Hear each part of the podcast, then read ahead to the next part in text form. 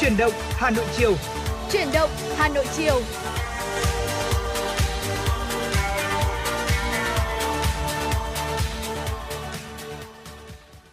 Xin được mến chào quý vị thính giả đã đến với chuyển động Hà Nội chiều. Nhạc hiệu quen thuộc của chuyển động Hà Nội cũng đã vang lên và chúng ta lại có thể dành thời gian đồng hành cùng với nhau trong hai tiếng trực tiếp của chuyển động Hà Nội chiều nay từ 16 giờ đến 18 giờ và người đồng hành cùng quý vị thính giả là Quang Minh và Thu Thảo. Dạ vâng ạ, Thu Thảo xin được gửi lời chào tới quý vị thính giả.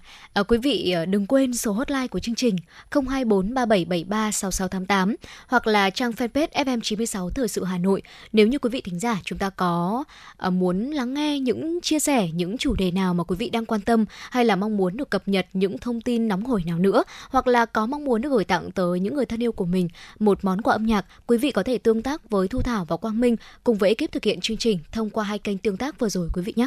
Dạ Dạ vâng ạ và trong buổi sáng ngày hôm nay thì Quang Minh và Lê Thông cũng đã nhận được rất là nhiều những cái tương tác để có thể là uh, gửi đi những cái yêu thương và hy vọng rằng là FM96 sẽ luôn luôn là cái cầu nối để quý vị thính giả có thể trao gửi đi những cái tâm tư tình cảm cũng như là những cái món quà âm nhạc đến cho bạn bè và người thân. Và nếu quý vị thính giả chúng ta có những thông tin nào khi mà di chuyển ngoài đường uh, về tình hình giao thông, tình hình uh, an sinh xã hội thì cũng có thể tương tác để có thể cung cấp thông tin cho chúng tôi thông qua số điện thoại 024 3773 6688 và fanpage FM96 gạch nối thời sự Hà Nội thưa quý vị. Dạ vâng ạ, thưa quý vị thính giả, và trong 120 phút trực tiếp của truyền động Hà Nội chiều ngày hôm nay, chúng tôi sẽ liên tục cập nhật tới quý vị thính giả những thông tin nóng nhất trong ngày và bên cạnh đó không thể thiếu được những giai điệu âm nhạc. Ừ. Và để mở đầu cho truyền động Hà Nội buổi chiều ngày hôm nay, chúng ta hãy cùng khởi động với một ca khúc trước khi đến với những thông tin đầu tiên.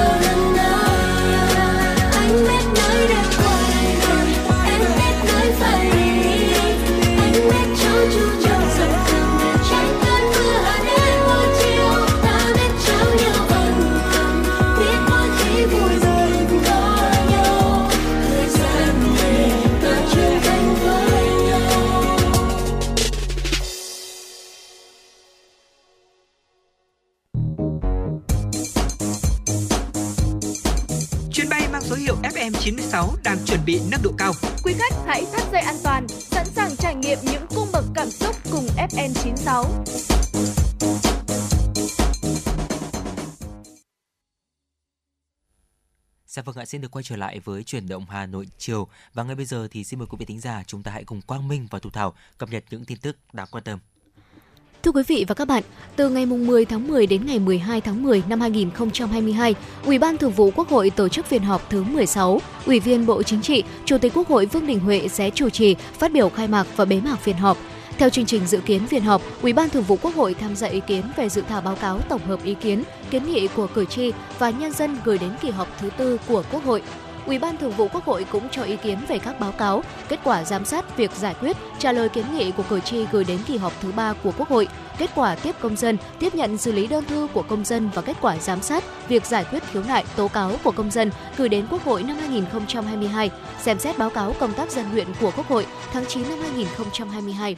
Tại phiên họp, Ủy ban Thường vụ Quốc hội cho ý kiến về báo cáo của Chính phủ về kết quả triển khai thực hiện chương trình mục tiêu quốc gia phát triển kinh tế xã hội vùng đồng bào dân tộc thiểu số và miền núi giai đoạn 2021-2030, cho ý kiến về báo cáo tổng kết thực hiện nghị quyết số 54 về thí điểm cơ chế chính sách đặc thù phát triển thành phố Hồ Chí Minh và đề xuất hoàn thiện các cơ chế chính sách thực hiện thí điểm cho thành phố Hồ Chí Minh. Báo cáo sơ kết 3 năm thực hiện nghị quyết số 115 về cơ chế chính sách tài chính, ngân sách đặc thù đối với thành phố Hà Nội. Thưa quý vị, chiều qua tại Hà Nội, tạp chí Người Hà Nội tổ chức lễ ra mắt tạp chí điện tử Người Hà Nội và phát động cuộc thi viết Hà Nội và tôi. Tạp chí Người Hà Nội tiền thân là báo Người Hà Nội, là cơ quan ngôn luận của Hội Liên hiệp Văn học Nghệ thuật Hà Nội, có quá trình 37 năm hình thành và phát triển. Phát biểu tại lễ ra mắt, Tổng biên tập tạp chí Người Hà Nội Vương Minh Huệ nhấn mạnh, sự kiện ra mắt tạp chí điện tử Người Hà Nội là dấu mốc ý nghĩa đánh dấu bước chuyển mình của tạp chí Người Hà Nội để bắt nhịp với xu hướng phát triển của báo chí hiện đại. Ban biên tập tạp chí hy vọng trên nền tảng số, người Hà Nội sẽ ngày một hay hơn, thông tin phong phú, đa dạng hơn, tiếp tục đóng vào công cuộc phát triển văn hóa xây dựng người Hà Nội thanh lịch văn minh vào sự nghiệp văn học nghệ thuật của thủ đô cũng như cả nước. Tạp chí điện tử người Hà Nội có giao diện hiện đại, cập nhật và dễ sử dụng, có những chuyên mục phong phú như là tin tức, Thăng Long Hà Nội, lý luận phê bình, văn học, nghệ thuật, kiến trúc quy hoạch, điện ảnh, du lịch, giải trí ẩm thực, media. Đây cũng sẽ là kênh thông tin chuyên sâu về văn học nghệ thuật, đồng thời phản ánh kịp thời, chính xác nhịp sống, chuyển động trên mọi lĩnh vực của thủ đô. Cùng với những điều chỉnh về lãi suất huy động, những ngày gần đây, thị trường liên ngân hàng cũng ghi nhận những biến động mạnh nhất một thập niên trở lại đây. Trong phiên giao dịch gần nhất ngày 5 tháng 10, lãi suất cho vay qua đêm chạm mốc là 8,44% một năm. So với phiên liền trước, mức lãi suất qua đêm này đã tăng 0,56 điểm phần trăm và cao hơn 3,46 điểm phần trăm so với một tuần trước. Đà tăng mạnh kể trên đã đưa lãi suất cho vay liên ngân hàng kỳ hạn qua đêm lên vùng cao nhất kể từ năm 2012, trước khi ngân hàng nhà nước áp dụng cơ chế hạn mức tăng trưởng tín dụng với hệ thống ngân hàng thương mại. Như vậy, chỉ trong một tuần trở lại đây, lãi suất liên ngân hàng tăng đột biến, đưa mặt bằng lãi suất qua đêm từ vùng 5% một năm lên 8,44% một năm hiện tại và lãi suất kỳ hạn một tuần đến tháng 3 tăng từ vùng 5 đến 6% một năm lên từ 8 đến 9% một năm. Các mốc lãi suất cho vay kể trên cũng đang cao hơn rất nhiều so với lãi suất tiền gửi trên thị trường 1 ngân hàng với cư dân áp dụng với tất cả những kỳ hạn dài trên 12 tháng. Thưa quý vị, chiều qua, cuộc thi và triển lãm ảnh nghệ thuật Việt Nam năm 2022 do Bộ Văn hóa, Thể thao và Du lịch chủ trì, giao Cục Mỹ thuật nhiếp ảnh và triển lãm phối hợp với Hội nghệ sĩ nhiếp ảnh Việt Nam tổ chức đã khai mạc tại Trung tâm Triển lãm Văn hóa Nghệ thuật Việt Nam, số 2 Hoa Lư, quận Hai Bà Trưng, thành phố Hà Nội. Phát biểu khai mạc triển lãm, Thứ trưởng Bộ Văn hóa, Thể thao và Du lịch Tạ Quang Đông nhấn mạnh, cuộc thi và triển lãm ảnh nghệ thuật Việt Nam đã và đang là nơi hội tụ những tác giả, tác phẩm xuất sắc của nhiếp ảnh Việt Nam, thu hút sự tham gia sôi nổi, nhiệt tình của những nghệ sĩ nhiếp ảnh cũng như sự theo dõi quan tâm của đông đảo công chúng cả nước. Sau hơn 3 tháng phát động, cuộc thi đã thu hút 16.395 tác phẩm của 1.502 tác giả từ 63 tỉnh thành phố trong cả nước tham dự. Hội đồng nghệ thuật đã chấm và chọn 250 tác phẩm của 187 tác giả để triển lãm. Cũng nhân dịp này, ban tổ chức và hội đồng nghệ thuật đã trao 29 giải thưởng cho những tác phẩm xuất sắc, trong đó có 26 giải thưởng thể loại ảnh hiện thực, 3 giải thưởng thể loại ảnh ý tưởng. Huy chương vàng cuộc thi thuộc về tác phẩm Cầu thủ thiêm 2, điểm nhấn mới, thể loại ảnh hiện thực của tác giả Lê Quang Thiện đến từ Đà Nẵng. Dạ vâng thưa quý vị thính giả và đó là một số những tin tức đầu tiên được cập nhật từ quý vị trong buổi chiều ngày hôm nay. Ờ, xin được mời quý vị thính giả chúng ta hãy cùng quay trở lại với không gian âm nhạc của chương trình ca khúc tóc ngắn với sự thể hiện của Orange.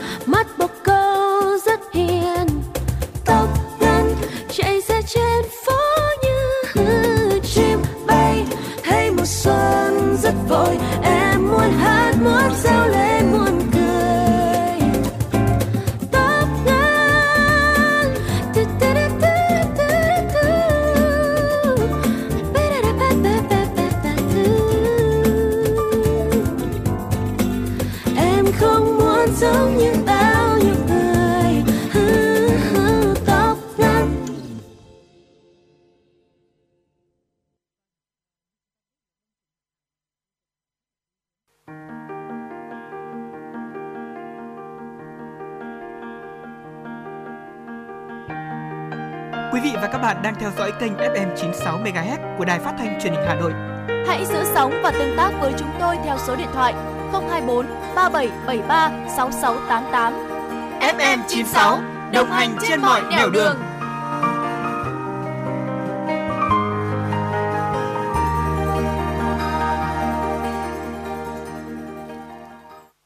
Dạ vâng ạ, quý vị tính giả vừa được lắng nghe giai điệu của ca khúc Tóc ngắn, một trong ờ, những giai điệu rất là quen thuộc của thế hệ ờ, thế hệ 8 7X, 8X và đầu 9X thưa quý vị. Và ngay bây giờ thì trong tiểu mục cà phê chiều ngày hôm nay chúng ta hãy cùng ôn lại những cái kỷ niệm như vậy ở những cái giai điệu cũ rồi thì ngay bây giờ chúng ta hãy cùng ôn lại những cái kỷ niệm nào đó mà gắn với những cái kỷ vật mà có thể gợi nhớ cho chúng ta về một cái thời kỳ mà có lẽ là những cái vật dụng đó đã từng rất là phổ biến, rất là quen thuộc nhưng mà ngay bây giờ thì ở những bạn trẻ lại có thể là khó có thể biết được cái sự tồn tại của những cái vật dụng này. Dạ vâng thưa quý vị, và đó chính là uh, những ký ức công nghệ mà ngày hôm nay Quang Minh và Thu Thảo và quý vị thính giả chúng ta sẽ cùng ngồi lại với nhau để chúng ta cùng nhớ về một thời có thể gọi là hoàng kim đúng không Ừ. ạ? Uh, đối với những thiết bị công nghệ có lẽ đã đã gắn liền với chúng ta ở ở trong ký ức ngày xưa. Đầu tiên đó chính là máy nghe nhạc MP3. Không biết là quý vị thính giả chúng ta còn giữ chiếc máy nào về máy nghe nhạc MP3 hay không? Ở chiếc máy nghe nhạc cầm tay nhỏ gọn này đã từng là biểu tượng của sự tranh giả như vào những năm 2000 thưa quý vị. À, nhưng mà giờ đây thì dường như là vai trò của chúng đã bị thay thế bởi một thiết bị ờ, gần như là toàn năng hơn đó là smartphone nhưng thu, thu, thu thảo nghĩ rằng là ở một chiếc máy nghe nhạc MP3 có thể nó rất là đơn giản thôi nhưng mà ở thời điểm những năm 2000 đó với những thế hệ đó thì chắc chắn là nó là một uh, thứ đồ vô cùng là hiện đại rồi Dạ vâng chính xác đấy ạ. Bản thân Quang Minh là ngày xưa có một chiếc máy nghe đầu tiên mà tôi nhớ rằng là ờ, của hãng ờ, iPod Shuffle. Ờ. một chiếc iPod Shuffle. Ờ, nó rất là bé thôi nó chỉ bằng hai đầu ngón tay. Và tôi nhớ rằng là hồi đó thì mình cứ ra hàng để có thể nhờ ờ, những cái anh kỹ thuật ở cái hàng in băng đĩa đấy ạ. Họ có thể cóp cho mình những cái bài hát. Và cái cảm giác khi mà cắm tai nghe vào một cái kết nối rất quen thuộc thôi 3.5 sau đó thì đeo một cái chiếc tai nghe. Thực sự thời điểm đó là thấy rất là ngầu. Và đến tận bây giờ thì mặc dù mình không còn cái thói quen đó mà người em đó bây giờ vẫn còn sử dụng những cái máy nghe nhạc 13 Vẫn giữ. thưa quý vị. dạ vâng ạ. Và thậm chí là em ấy chia sẻ rằng là ờ, cái cảm giác và cái chất lượng khi mà nghe bằng máy nghe nhạc 13 ấy ạ Ừ. nó vẫn thích hơn rất là nhiều so với việc là chúng ta sử dụng những thiết bị bluetooth hoặc là, là sử dụng smartphone như là Thảo vừa chia sẻ. Và bên cạnh máy nghe nhạc MP3 cũng có một cái ký ức về công nghệ nữa mà có lẽ là cũng rất là quen thuộc với mọi người đó chính là kết nối điều ấp mặc dù ngày nay thì chúng ta đã có wifi này 4G và thậm chí là 5G với tốc độ rất là nhanh Ờ, và chúng ta có thể là quay trở lại hơn ờ, chục năm cho đến hai chục năm trước thì nhiều hộ gia đình vẫn phải vào mạng bằng cái kết nối điều ấp qua đường truyền điện thoại. Và dù có kết nối rùa bò và tiếng kêu đặc trưng là tít tít tè tè mỗi khi mà chúng ta kết nối đấy ạ Ừ. thì lại không thể cùng lúc lắng nghe điện thoại vào vào mạng. Tuy nhiên thì nó vẫn là cái những cái người những cái thiết bị đặt những cái viên gạch đầu tiên cho thế giới ảo của Việt Nam. Và nhiều những quốc gia khác khi mà chúng ta đã có một cái phương tiện để Quý vị thính giả chúng ta có nhớ bốt điện thoại công cộng không ạ? Ở đây từng là phương tiện liên lạc phổ biến vào khoảng từ 15 cho tới 20 năm trước. À, thế nhưng mà bây giờ thì những ờ, bốt điện thoại công cộng ừ, có lẽ là cũng vẫn trường tồn thế nhưng mà ờ, không được mọi người sử dụng nữa. Bốt điện thoại có nhiều loại khác nhau, sử dụng thanh toán bằng tiền xu hoặc là thẻ. Ở Việt Nam chúng ta thì thường sử dụng thanh toán bằng loại thẻ gọi điện calling card với những mệnh giá khác nhau. À, tôi thì tôi chưa từng trải nghiệm gọi điện qua bốt điện thoại công cộng đâu anh có nghĩ sao ạ? Dạ vâng ạ, tôi thì cũng đã từng rồi ờ, Thu Thảo ạ. Khi mà tôi, thời đó là tôi lên tận bưu điện thành phố để có thể Ừ. gọi cho những người họ hàng ở xa đấy ạ. Và tôi nhớ rằng là trong cái ký ức mù mờ của tôi thì là trong cái sảnh của bưu điện thành phố đấy ạ. Thì sẽ có chia thành rất là nhiều cái bốt điện thoại và thậm chí là phải xếp hàng để có thể đến lượt mình vào để có thể nghe. Và thậm chí là khi mà mình đang nghe thì có những người mà họ có việc gấp đấy ạ Thì họ sẽ gõ cửa và họ tỏ ý rằng là ờ, mình hãy nhanh chóng kết thúc cái cuộc điện thoại đó đi. Và đó vẫn là một cái ký ức mà thực sự là rất là đáng nhớ trong cuộc đời tôi và bây giờ thì chúng ta đã có rất là nhiều cái thiết bị để có thể gọi điện cho nhau cho bạn bè người thân. Thậm chí là chỉ bằng một cú điện thoại FaceTime thôi đúng không Ừ. ạ chúng ta đã có thể là kết nối không chỉ là giọng nói nữa mà là hình ảnh với người họ hàng với người bạn bè bên kia của thế giới. Và thì đó là cũng là một cái cách mà ờ, chúng ta nhớ về những cái kỷ niệm cũ về những cái thiết bị công nghệ cũ thưa quý vị Dạ vâng thưa quý vị, ở bên cạnh đó đĩa mềm và đĩa CD cũng là những ờ, thiết bị mà có thể là đã gắn liền với quý vị thính giả. Ở công nghệ lưu trữ hiện tại cho ra đời những chiếc thẻ micro SD to bằng đầu ngón tay với dung lượng là 1 TB, nhưng không phải ai cũng biết Trước đây người ta sẽ phải xoay sở với những chiếc đĩa mềm cũng như là đĩa CD với lình kình những loại đầu đọc này hay là dung lượng có khi chỉ vài MB thôi. Và ngoài đĩa mềm và đĩa CD thì kể cả những ổ cứng HDD chậm chạp cũng dần bị thay thế bởi SSD và đã dần trở thành ờ, thứ gì đó lạc hậu trên những chiếc laptop. Ờ, Thu Thảo nhớ là ngày trước mình có giữ lại rất là nhiều đĩa CD mặc dù là không xem đâu ạ. Thế nhưng mà tại vì là ừm, mình nhìn thấy những cái đĩa với hình dạng tròn tròn mỏng dẹt và đôi khi là mình có thể đem ra là mình nghịch mình chơi nữa. Đấy cho nên là mình vẫn cứ quyết tâm là mình giữ lại những đồ đấy. Biết đâu uh, sau này một ngày nào đó đúng không ạ? Khi mà nhìn lại những cái đĩa CD đấy thì giống như kiểu là mình đang được trở về tuổi thơ của mình á. Dạ vâng ạ. À, tôi vẫn nhớ cái khoảnh khắc khi mà tôi với chị gái tôi xem là bây giờ mình sẽ cho cái đĩa CD nào vào Ừ. trong cái máy đọc đĩa đây. đúng rồi Tôi thì rất là thích một cái đĩa nhạc mà tôi cũng không nhớ lắm nhưng mà trong đó có một cái bài là anh number one đẹp trai dễ thương ấy ạ. Và còn chị gái tôi thì rất là thích xem uh, hoạt hình uh, Thủy thủ mặt trăng.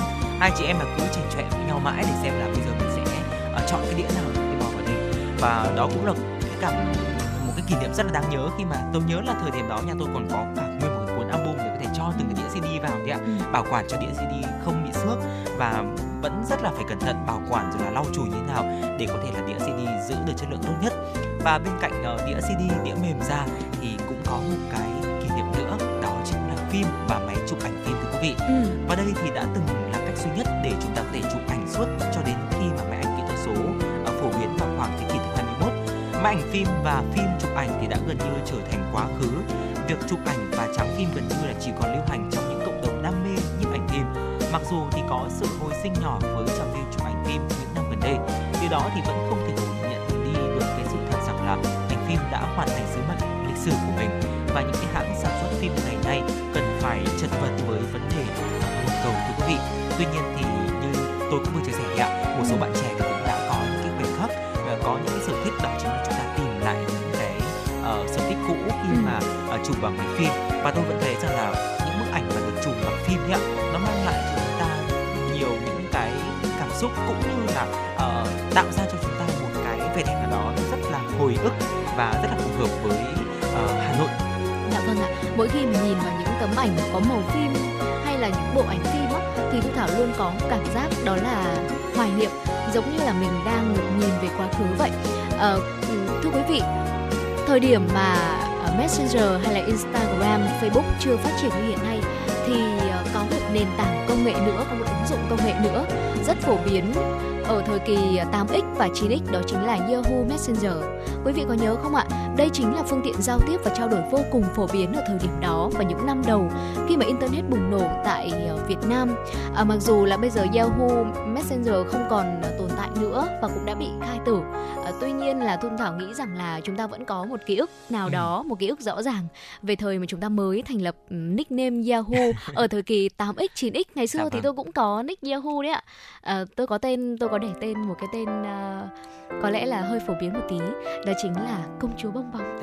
cô chú Dạ bảo vâng ạ. à, còn tôi thì để tên một cái tên cũng rất là buồn cười là hoàng tử sô cô la À, thế nhưng mà lại bằng tiếng anh cơ thu thảo ạ có nghĩa là prince gạch dưới chocolate đấy. À, À, thực sự là khi mà chúng ta nhớ lại những cái nickname hồi xưa của chúng ta thời kỳ mà chúng ta sử dụng Yahoo để Ừ. có thể kết nối với bạn bè nó là một cái kỷ niệm rất là ờ, đáng nhớ.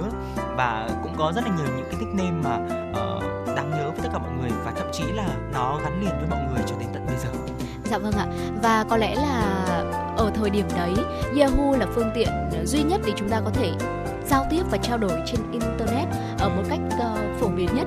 Và Thu Thảo nghĩ rằng là không chỉ Thu Thảo, Quang Minh hay là quý vị thính giả ở đây chắc chắn là mọi người cũng sẽ có những đoạn hội thoại, những cuộc trò chuyện với những người thân yêu của mình vô cùng thú vị Dạ ở trên đấy.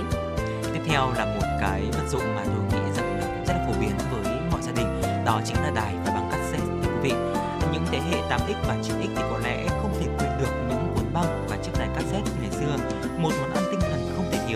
và với sự phát triển của những loại hình lưu trữ ngày càng hiện đại hơn hay thậm chí là những phần mềm livestream tất nhiên là sự tồn tại của những phương tiện truyền thông đã quá cũ kỹ rồi và từ đây thì để có thể tìm được một chiếc đài và một vài cuốn băng cassette thì uh, không phải là một chuyện đơn giản và nếu mà chúng ta tìm được một cái chiếc đài hay là một chuyến ở ờ, một vài những cuốn băng cassette mà chất lượng tốt thì ạ hiện tại thì càng là khó hơn Dạ vâng ạ.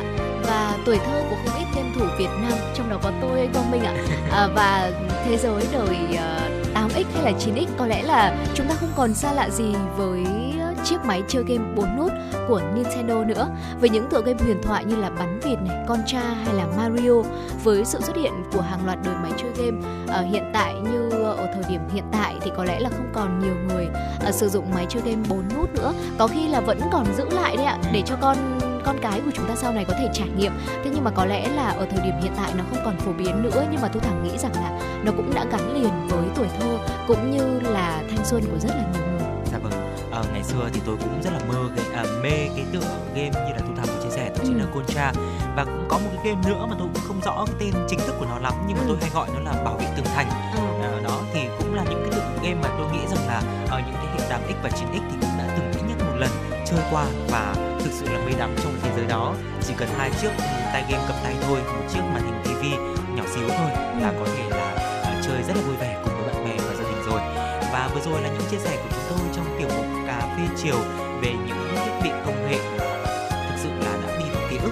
À, tuy nhiên thì mỗi lần mà chúng ta ôn lại những kỷ niệm như vậy thì chúng ta à, nhớ về những cái ngày thanh xuân những cái tuổi trẻ thật là à, vui tươi. Và bây giờ thì ờ, chúng ta đang sống ở trong một thời đại mà chạm nhẹ của thời gian. Ví dụ như là điện thoại iPhone 14 đúng không ạ? Ra đời một cái phát là iPhone 13 lập tức là trở nên lỗi thời. Ờ, vì vậy nên là khi mà chúng ta nhìn lại những cái thiết bị cũ điện và những thiết bị đầu tiên khi mà chúng ta được tiếp cận khi mà chúng ta lớn lên thì thực sự đó là những cái kỷ niệm những cái hồi ức rất là đáng nhớ. Dạ vâng ạ. Và Thu Thảo nghĩ rằng là đằng sau mỗi thiết bị công nghệ gắn với tuổi thơ này, ờ, quý vị thính giả sẽ có rất là nhiều câu chuyện ở đằng sau đó. Vậy thì quý vị hãy chia sẻ với chúng tôi với Thu Thảo Quang Minh cũng như là ekip thực hiện chương trình thông qua số hotline 024 3773 6688 hoặc là trang fanpage FM96 Thời sự Hà Nội quý vị nhé. Chúng tôi vẫn luôn sẵn sàng để lắng nghe những chia sẻ và những câu chuyện của quý vị thính giả. Dạ vâng ạ, còn bây giờ xin được quay trở lại với không gian âm nhạc của FM96, ca khúc Ở trọ qua tiếng hát của Hà Lê, một sáng tác của cố nhạc sĩ Trịnh Công Sơn. người này có thể là bù tre người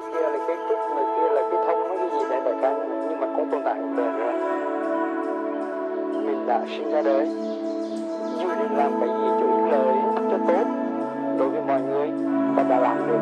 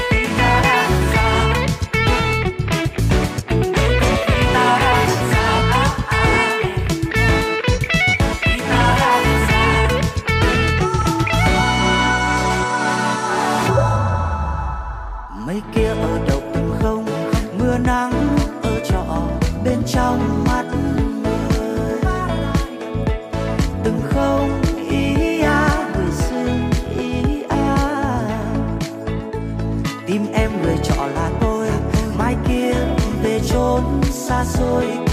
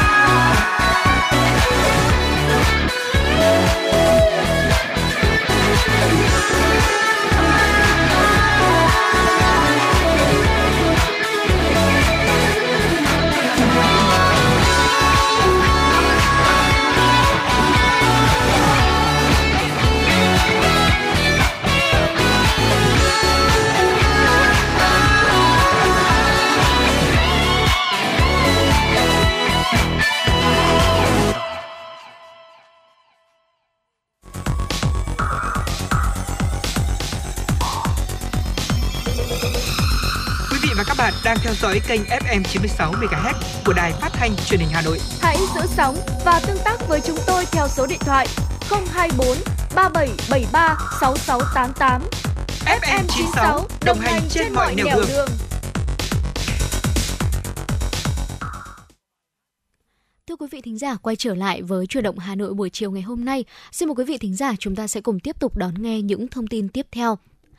Giá bán đất nên dấu hiệu bắt đầu hạ nhiệt, nhà đầu tư giảm giá, cắt lỗ và bán tháo. Đây là nhận định của ông Lê Đình Hào, giám đốc khối kinh doanh của bất động sản. Vị này cũng cho biết đây là phân khúc làm mưa làm gió thời sốt đất, nhưng cũng là phân khúc chịu ảnh hưởng nhiều nhất khi thị trường giảm giảm thanh khoản.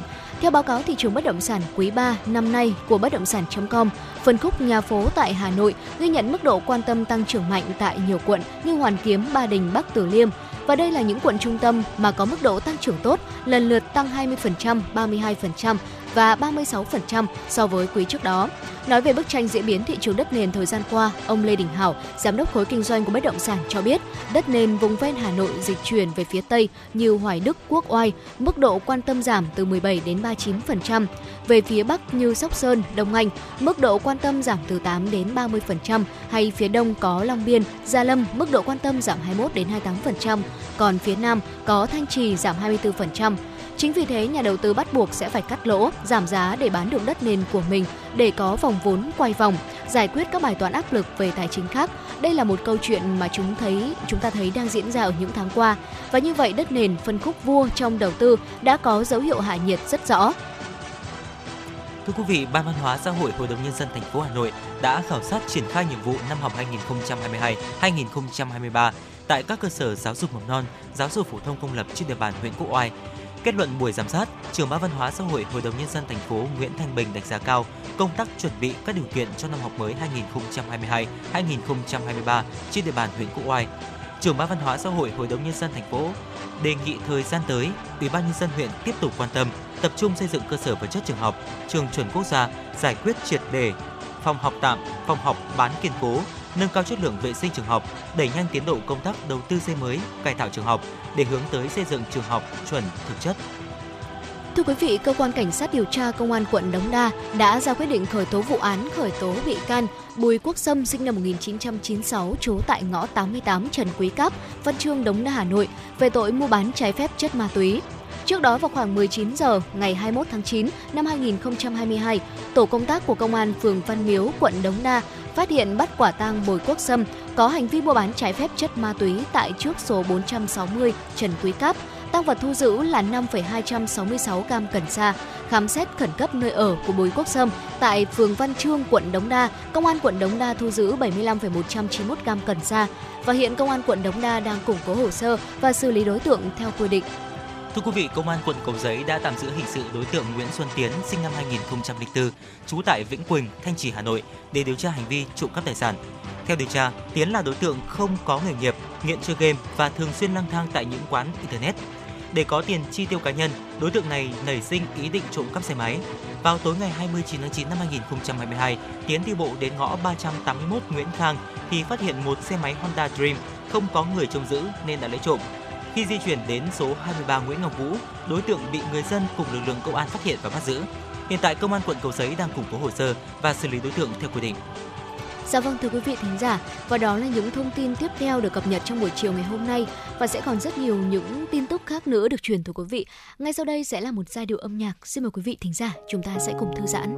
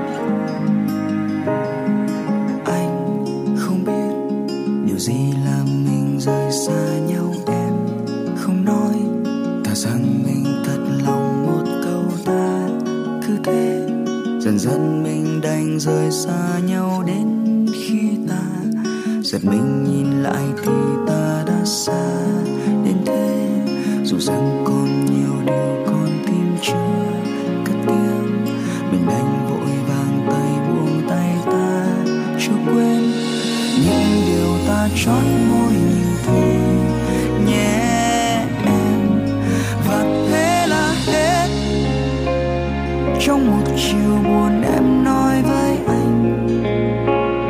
Nhưng đắm say ngọt ngào giờ đây trôi về nơi rất xa. Ta đã quên môi hôm chiều hôm ấy anh biết và thế là hết.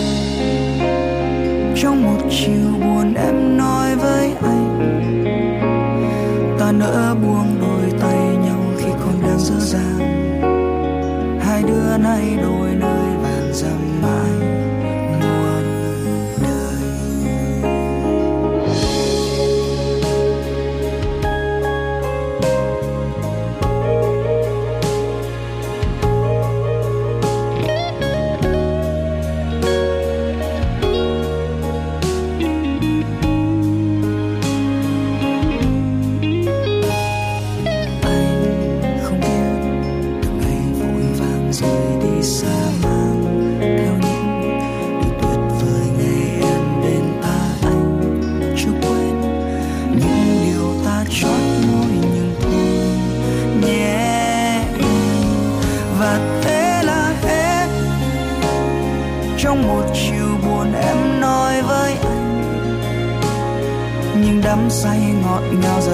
cho về nơi rất xa. Ta đã quên môi hôm chiều hôm ấy anh biết và thế là hết. Trong một chiều buồn em nói với anh, ta nỡ buông đôi tay nhau khi còn đang dở dàng hai đứa nay đôi nơi vàng dằm mãi.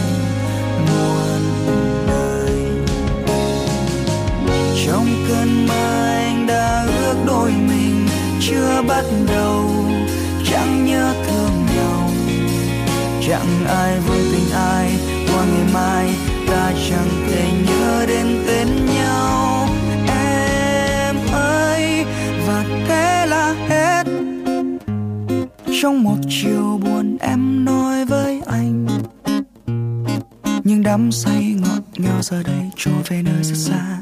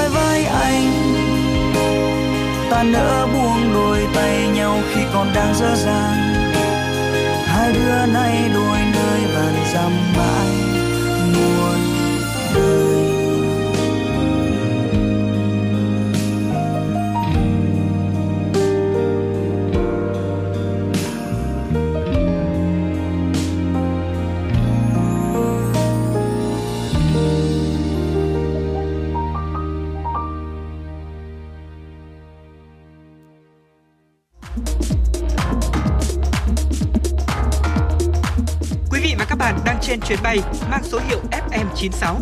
Hãy thư giãn, chúng tôi sẽ cùng bạn trên mọi cung đường. Hãy giữ sóng và tương tác với chúng tôi theo số điện thoại 024 3773 6688.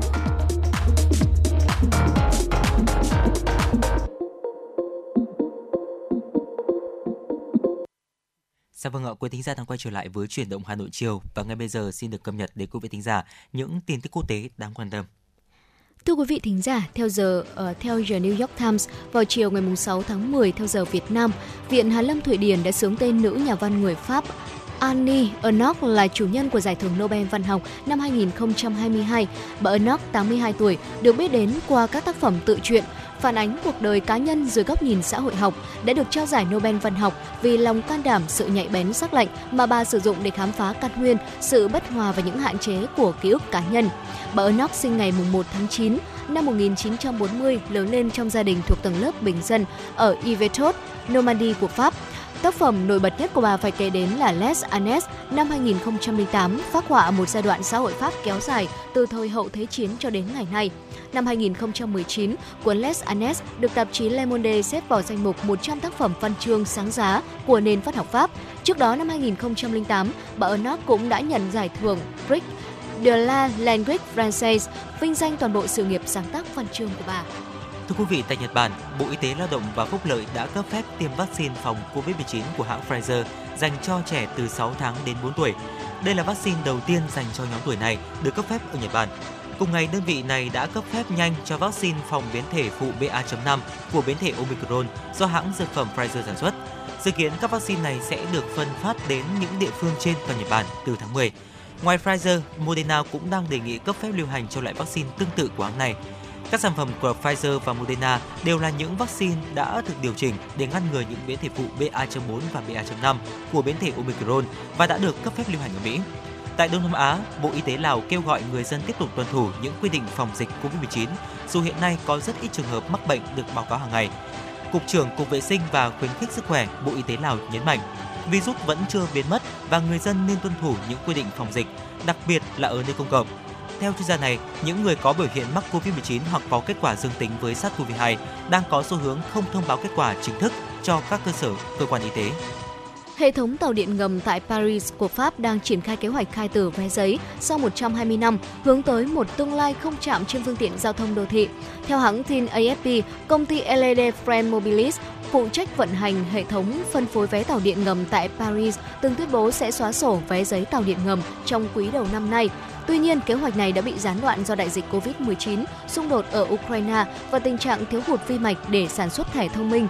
Kết quả là mỗi năm nước Pháp vẫn mất hơn 50 tấn giấy in vé tàu. Kế hoạch thay đổi hình thức vé tàu điện ngầm đã gây ra nhiều phản ứng trái chiều trong dư luận, trong khi một bộ phận muốn mọi hành trình đơn giản hơn chỉ bằng chiếc điện thoại hay không phải tìm một máy in vé dù đặt vé từ xa, thì bộ phận còn lại cho rằng tấm vé giấy mang giá trị tinh thần và có thể lưu giữ làm kỷ niệm. Dạ vâng, thưa quý vị, vừa rồi là những tin tức quốc tế đáng quan tâm do biên tập viên Mai Liên thực hiện. Còn bây giờ xin được chuyển qua một tiểu mục rất quen thuộc của chúng tôi, FM96 Travel, nơi mà chúng tôi sẽ giới thiệu đến quý vị thính giả những điểm đến. Ờ, trong buổi sáng ngày hôm nay thì Quang Minh và Lê Thông đã chia sẻ đến quý vị thính giả những nơi để chúng ta có thể thưởng thức ở những cái mùa hoa dọc ờ, suốt chiều dài ờ, của Việt Nam của chúng ta. Ừ. Còn ngay bây giờ thì chúng ta hãy cùng nhau khám phá ờ, cũng là những cái địa điểm ở Việt Nam. Tuy nhiên thì sẽ là những cái địa điểm để chúng ta có thể săn mây. Bởi vì thời điểm này là một cái thời điểm mà rất là thuận lợi để chúng ta có thể là đi du lịch và đặc biệt là săn mây đấy ạ.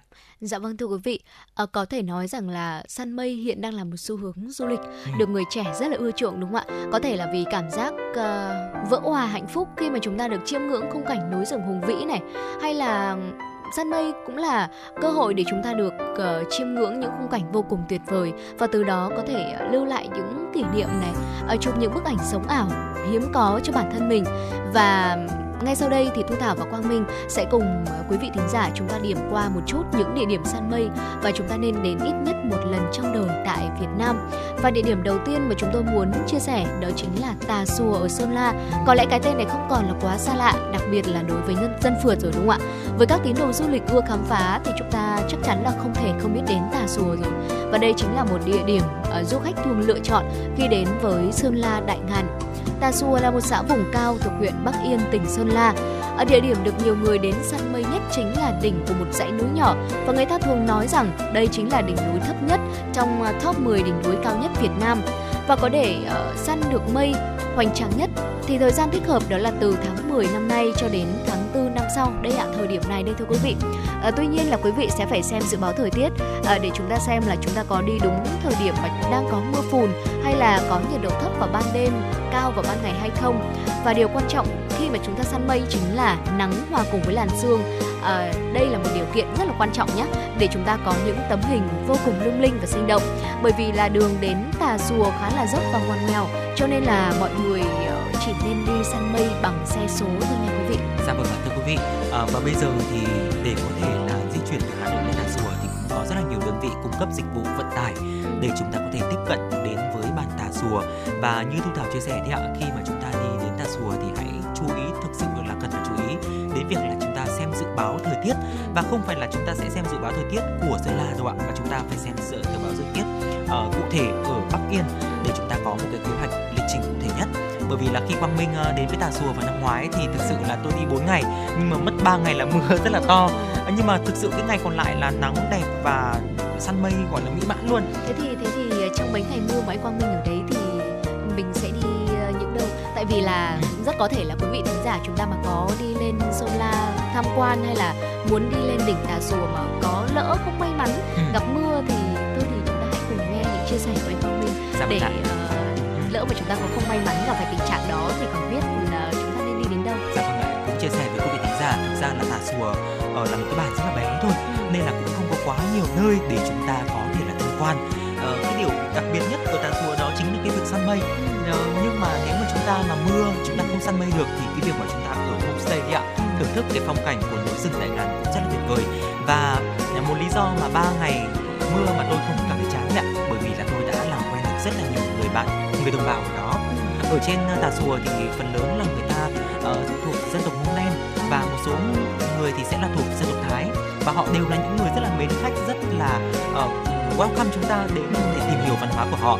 Và trong ba ngày hôm đó thì tôi đã kết bạn với rất là nhiều ờ, đồng bào dân tộc Thái cũng như là dân tộc Mông.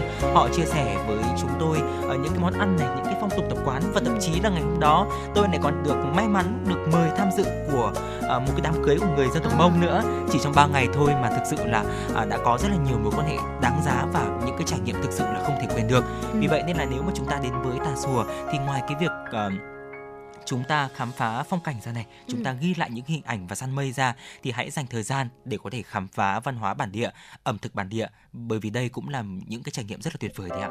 Dạ vâng ạ. Ở bên cạnh ờ, Tà Xùa của Sơn La thì cũng có một địa điểm khác nữa mà chúng ta có thể di chuyển tới săn mây, đó chính là đồi Thiên Phúc Đức ở Đà Lạt. Ở địa điểm săn mây ở Đà Lạt thì nhiều rất là nhiều rồi, nhưng bởi vì cung đường di chuyển dễ dàng mà vẫn sở hữu cảnh sắc mê ly thì mọi người có thể đến với đồi Thiên Phúc Đức. Ngọn đồi này sẽ nằm đối diện dãy núi nổi tiếng xứ sở sương mù Lang Bang, cách trung tâm thành phố chỉ khoảng 8 km thôi và chỉ mất khoảng 20 phút di chuyển cho nên là nhiều hội bạn hoặc là các cặp đôi sẽ thường lựa chọn địa điểm này để có thể uh, chụp ảnh kỷ yếu hay là ảnh cưới lưu lại những khoảnh khắc cho mình. Và thời điểm săn mây hợp lý là từ 4 giờ hơn 5 giờ đến trước 6 giờ 30 phút sáng. Bởi vì sau khoảng thời gian này thì mặt trời mọc rõ, sương sẽ tan dần hết và khi mà chúng ta đến đây thì sẽ được gặp một cây cô đơn huyền thoại mà ai cũng đã từng check in cùng quang cảnh bình minh ở Đà Lạt này rồi và quý vị cũng có thể cắm trại qua đêm ở Đà Lạt này hay là mở tiệc nướng để có thể tiện chờ đến sáng mai săn mây và đón bình minh. Dạ vâng. Và tôi thảo nghĩ rằng là đây cũng là một thử thách đối với những bạn mà chúng ta không dậy được sớm đây. dạ vâng ạ. À, tuy nhiên thì cũng phải lưu ý với quý thính giả đường đến đồi Thiên Phúc thì khá là khó tiếp cận từ thành phố trung tâm của thành phố Đà Lạt. Tuy là chỉ cách trung tâm thành phố là khoảng 8 km thôi. Ừ. Tuy nhiên thì uh, đường đến thì lại hơi khó khăn một chút. Vì vậy là chúng ta nên đến vào những ngày nắng đẹp uh, và không đó thì di chuyển hơi khó khăn một chút. Ừ. Và một tip uh, nếu mà chúng ta đi trong ngày đi ạ thì Quang Minh có một tip đó chính là nếu quý vị thính giả đi trong ngày thì hãy uh, để xe gửi xe ở bên kia của hồ Ừ. sau đó thì chúng ta hãy thuê một chiếc cano và thuyền uh, thuyền chạy bằng máy đấy ạ để chúng ta có thể tiếp cận với cây thông cô đơn một cách rất là dễ dàng Ừ. hơn là cái việc là chúng ta uh, đi xe máy tận đến với cây thông cô đơn thì sẽ hơi khó một chút bởi vì đường đi nó cũng chỉ là đường tự phát và đường dân sinh thôi. Ừ. nên là nếu mà những người mà chúng ta không thuộc đường và không vững tay lái thì thực sự là hơi khó tiếp cận một chút. Và địa điểm tiếp theo Quang Minh Thu Thảo muốn giới thiệu đến quý vị thính giả để chúng ta có thể uh, săn mây đó chính là núi Lò Thần ở Lào Cai cũng là một cái tên rất là quen thuộc rồi. Thưa quý vị được mệnh danh là một trong 15 đỉnh núi cao nhất Việt Nam với độ cao là 2.860 m so với mặt nước biển. Thì núi Lào Thần thuộc thôn Phìn Hồ, xã Y huyện Bát Sát, tỉnh Lào Cai. Và với những bạn đam mê trekking thì không thể bỏ qua địa danh này. Tổng quãng đường trekking dài khoảng 13 km cả đi và về. Cung đường thì khá là đơn giản thôi, chủ yếu là đi qua đồi cỏ, nương rẫy nên là cũng phù hợp với những bạn đi trekking lần đầu tiên. Và bên cạnh đó thì chúng ta có thể đến đây săn mây vào khoảng tháng 10, tháng 11 và tháng 2. Tuy là hơi vất vả một chút để có thể đến được nơi, ờ, tuy nhiên thì ai đi săn mây tại đây thì đều gọi Lào Thần là thiên đường mây bởi vì không gian rất là choáng ngợp, bốn và mây ở núi Lào Thần thì có một đặc điểm đó chính là dày đặc, hòa cùng với ánh ánh sáng vàng cùng với khung cảnh hoang sơ tạo nên một cái quang cảnh rất là hùng vĩ yên bình mà ai cũng nên cảm nhận một lần trong đời thì ạ. Ừ. Và một địa điểm nữa gần Hà Nội hơn một chút đó là hang kia Bà Cò ở Hòa Bình. À, thưa quý vị, hang kia Bà Cò là hai xã miền núi thuộc huyện Mai Châu, tỉnh Hòa Bình và phong cảnh ở đây chủ yếu sẽ là những ngọn núi cao cùng với rừng rậm bao phủ, có không khí lạnh đặc trưng cao Tây Bắc và biển mây tại đây cũng dày và những đoạn đá nhỏ nhô lên giống như là một hòn đảo giữa cảnh tiên bồng á. Và không những vậy, cảnh bình minh hòa cùng với sắc hoa rừng trải dài đó là điều mà du khách chúng ta khi mà đến với Hòa Bình không nên bỏ lỡ. À, tuy nhiên, bởi vì à, công đường khi mà chúng ta di chuyển đến địa điểm săn mây ở đây cũng khá là nguy hiểm vào sáng sớm, cho nên là du khách nên ngủ lại ở gần đây để chúng ta có thể tiện à, kết hợp ngắm cảnh bình minh. Và mùa săn mây tại hang kia Bà Cò sẽ là thường vào à, tháng 10 cho đến tháng 4 năm sau.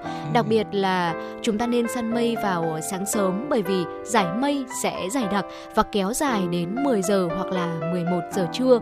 À, tuy nhiên là để săn được mây đẹp nhất à, thì du khách vẫn nên đến vào khung giờ thời gian đó là từ 5 giờ sáng cho tới 7 giờ sáng.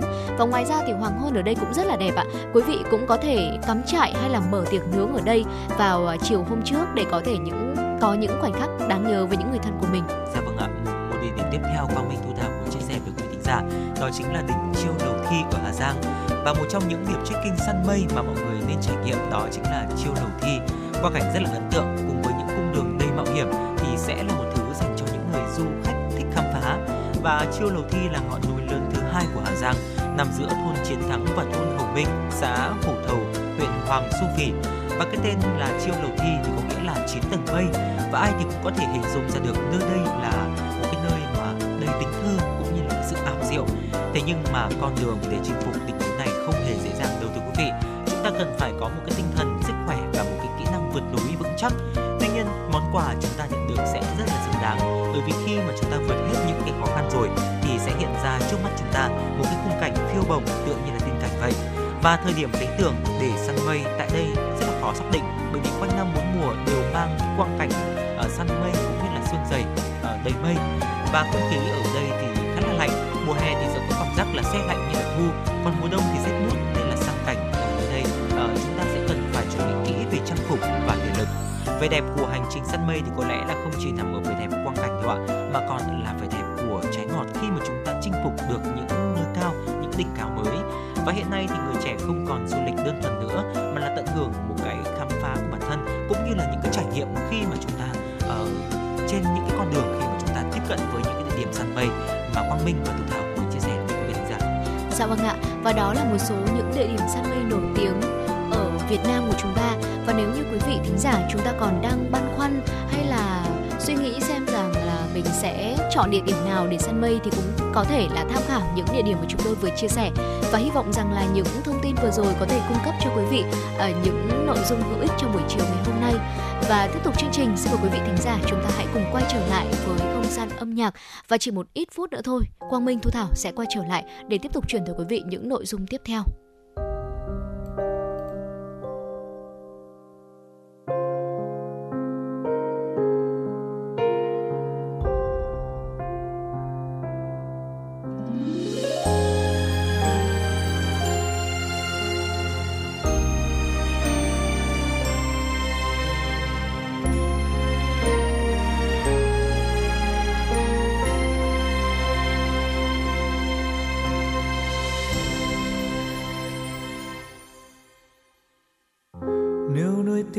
Tan trong bao tiếc nuối để yêu thương xa thật xa. Nếu nỗi nhớ tan trong quên buốt xa, và thời gian sẽ qua. Cố giữ lấy dù chỉ là nước mắt để ngày mai được khóc dấu muộn màng, và giữ lấy dù chỉ là những nỗi xót xa mơ trong nỗi buồn, hay là ta trong lỡ làng? Cuộc đời như con nước cuốn, trôi sạt về đâu về đâu đừng để những ký ức là tiếc nuối, đừng để yêu thương nay xa khuất chân trời. Đừng để ta tan trong con sóng buốt xa cô đơn giữa muôn trùng quên lãng dù cho tháng năm kia đổi thay, dù cho bao mong manh mãi nơi này, dù nỗi đau theo muôn ngàn kiếp sau, ta vẫn yêu một lần và mãi mãi. Này người yêu hãy xin tan trong vòng tay, giữ chặt nhau cho yêu dấu đông đầy. Nếu thời gian dừng lại nơi đây.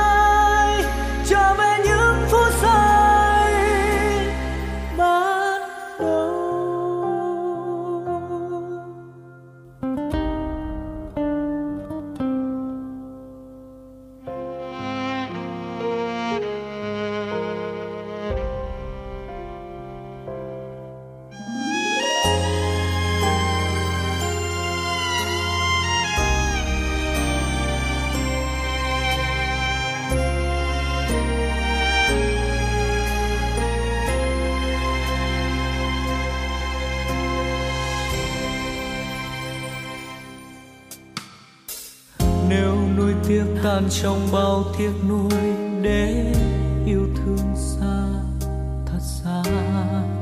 Nếu nỗi nhớ tan trong quên buốt xa, và thời gian sẽ qua.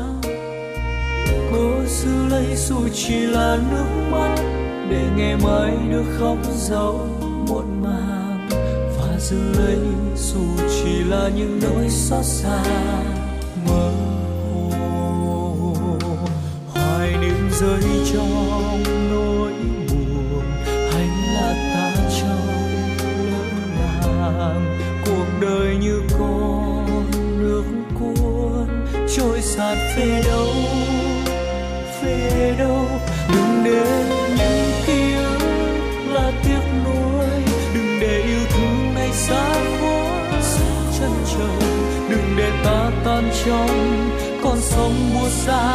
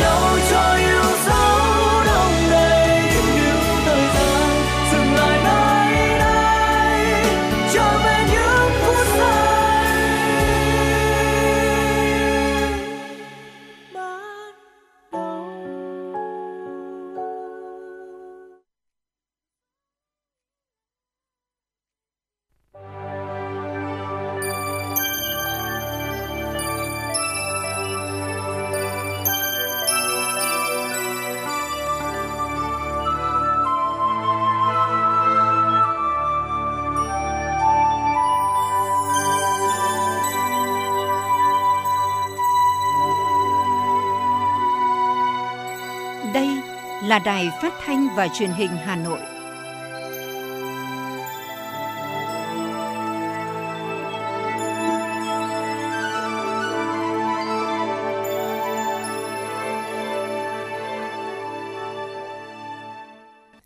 Quý vị và các bạn thân mến, chúng ta đang quay trở lại với chuyển động Hà Nội chiều phát trên sóng FM 96 MHz của Đài Phát thanh và Truyền hình Hà Nội.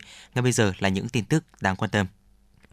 Thưa quý vị thính giả, từ ngày 10 tháng 10 đến ngày 12 tháng 10 năm nay, Ủy ban Thường vụ Quốc hội tổ chức phiên họp thứ 16, xem xét nhiều nội dung quan trọng, trong đó có báo cáo sơ kết 3 năm thực hiện nghị quyết số 115 về cơ chế chính sách tài chính ngân sách đặc thù đối với thành phố Hà Nội.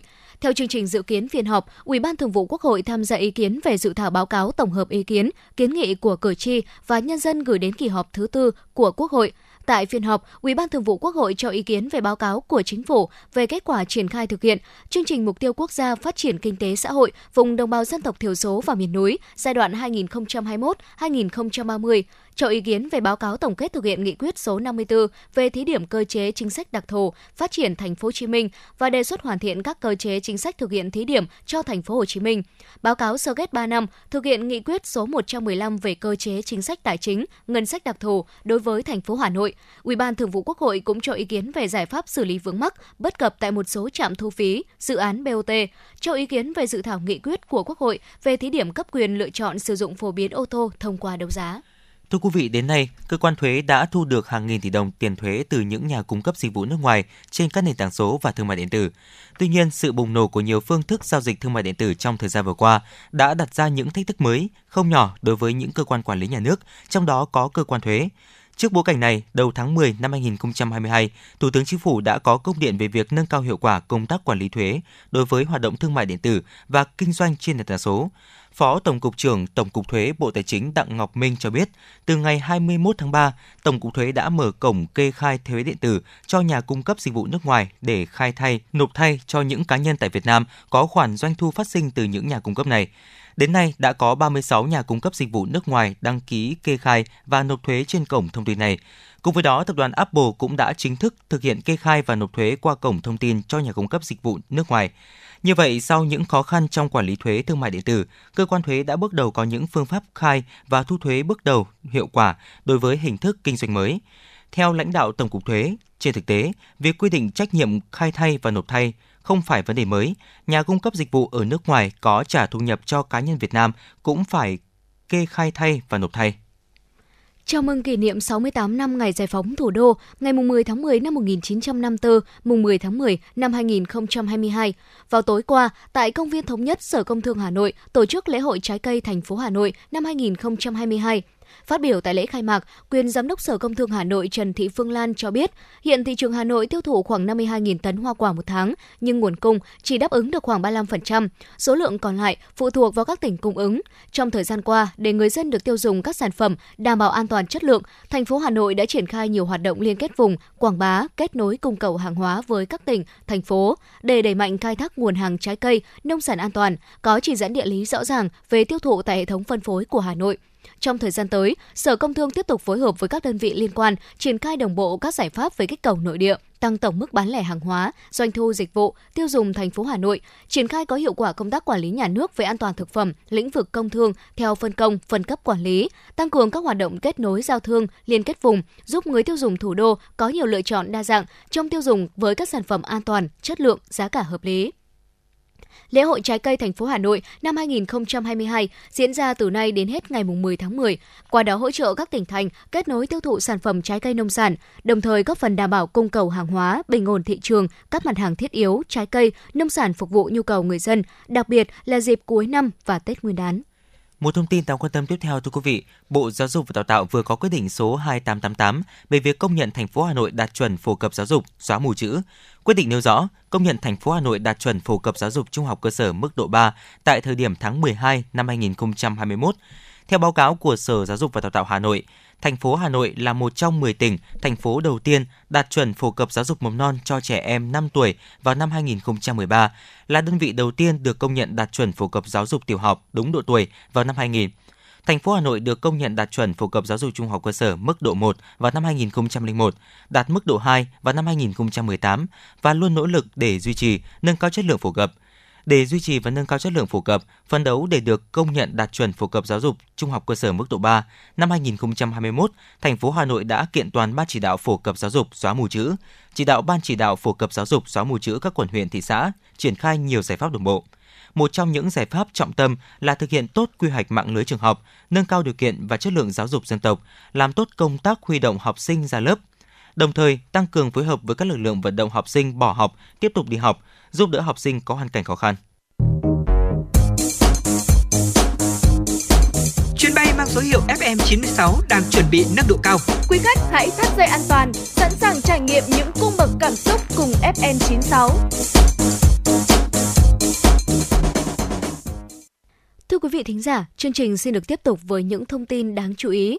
Ủy ban nhân dân thành phố Hà Nội vừa ban hành kế hoạch số 256 về đẩy mạnh phổ biến giáo dục pháp luật nhằm nâng cao ý thức chấp hành pháp luật của thanh thiếu niên, gắn giáo dục pháp luật với giáo dục tư tưởng chính trị, đạo đức lối sống văn hóa giai đoạn 2022-2030. Kế hoạch nhằm cụ thể hóa chỉ thị số 42 của Ban Bí thư Trung ương Đảng về tăng cường sự lãnh đạo của Đảng đối với công tác giáo dục lý tưởng cách mạng, đạo đức lối sống văn hóa cho thế hệ trẻ giai đoạn 2015-2030, qua đó tiếp tục nâng cao nhận thức về pháp luật, ý thức chấp hành pháp luật, kỹ năng ứng xử pháp luật trong đời sống thanh thiếu niên nhằm xây dựng lối sống văn hóa pháp lý trong thanh thiếu niên trên địa bàn thủ đô, xây dựng đội ngũ thanh thiếu niên thủ đô thành lực lượng tiêu biểu trong cả nước về tuân thủ, xây dựng và bảo vệ pháp luật, nâng cao hành động, trách nhiệm của gia đình, nhà trường và cộng đồng xã hội, các ngành đoàn thể trong việc tuyên truyền, phổ biến giáo dục pháp luật cho thanh thiếu niên.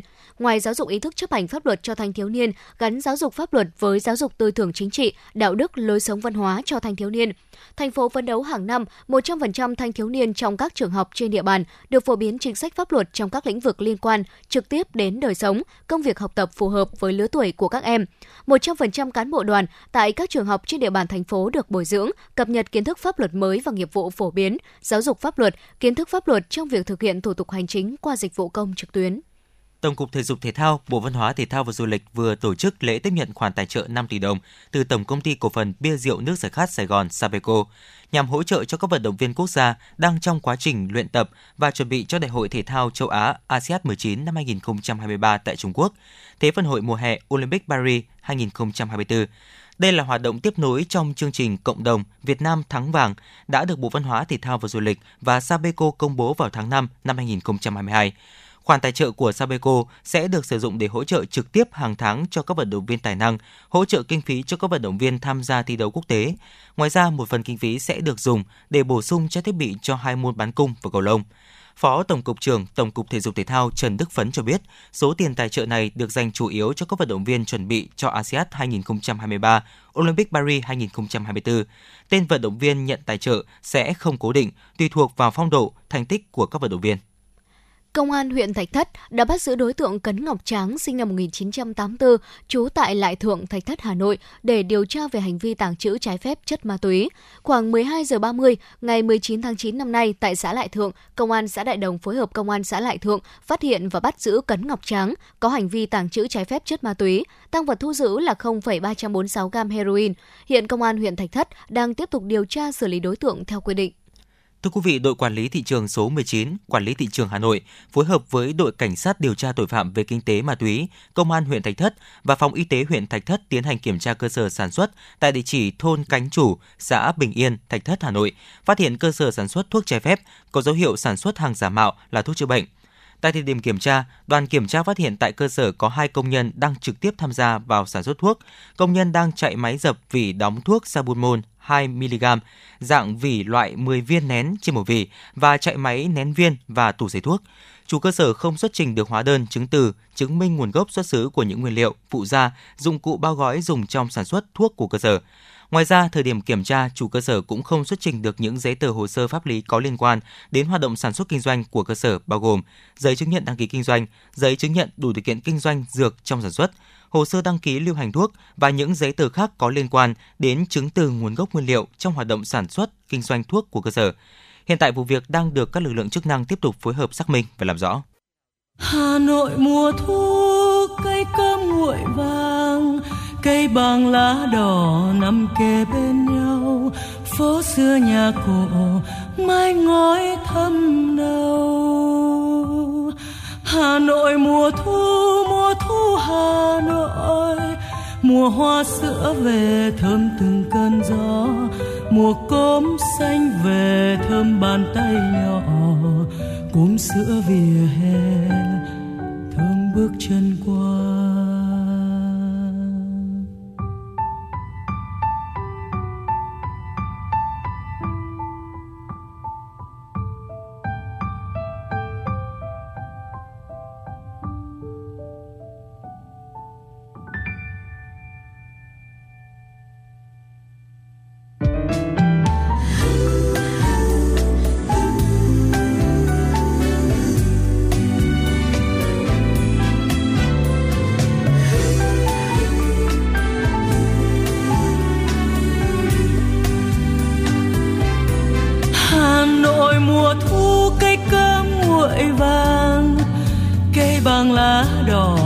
Nằm kề bên nhau, phố xưa nhà cổ mái ngói thâm nâu.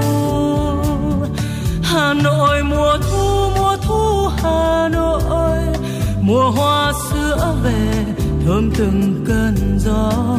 Mùa cốm xanh về, thơm bàn tay nhỏ. Cốm sữa vỉa hè, thơm bước chân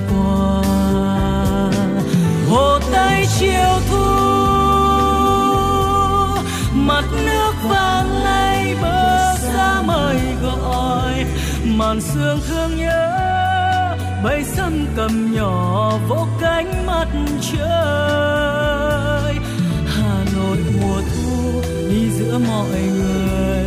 Lòng như thầm hỏi, tôi đang nhớ ai? Sẽ có một ngày trời thu hà nội.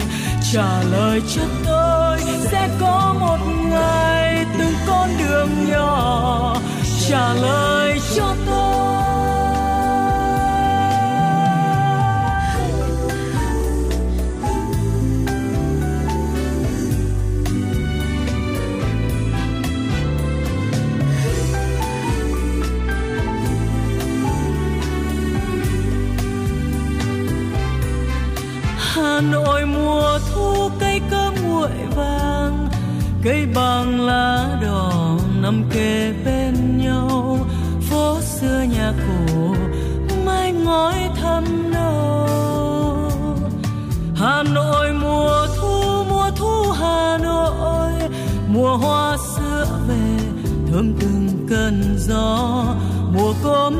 về thơm bàn tay nhỏ cúm sữa vỉa hè, thơm bước chân qua. Hồ tây chiều thu, mặt nước vàng lay, bờ xa mời gọi, màn sương thương nhớ, bay sâm cầm nhỏ vỗ cánh mặt trời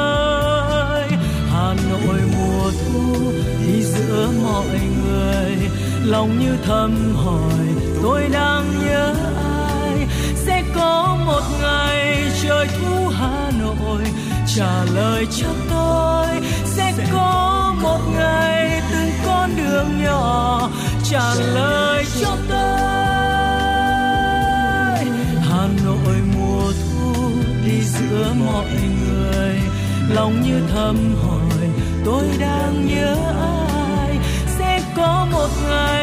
trời thu hà nội trả lời cho tôi. Sẽ có một ngày từng con đường nhỏ, trả lời cho tôi. Hà nội mùa thu mùa thu hà nội nhớ đến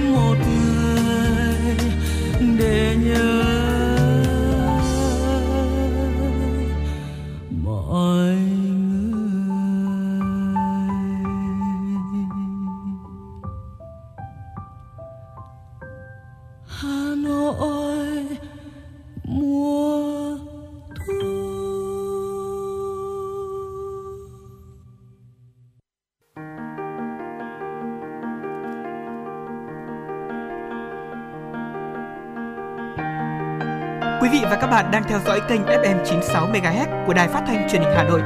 Hãy giữ sóng và tương tác với chúng tôi theo số điện thoại 024 3773 6688. FM 96 đồng hành trên mọi nẻo đường.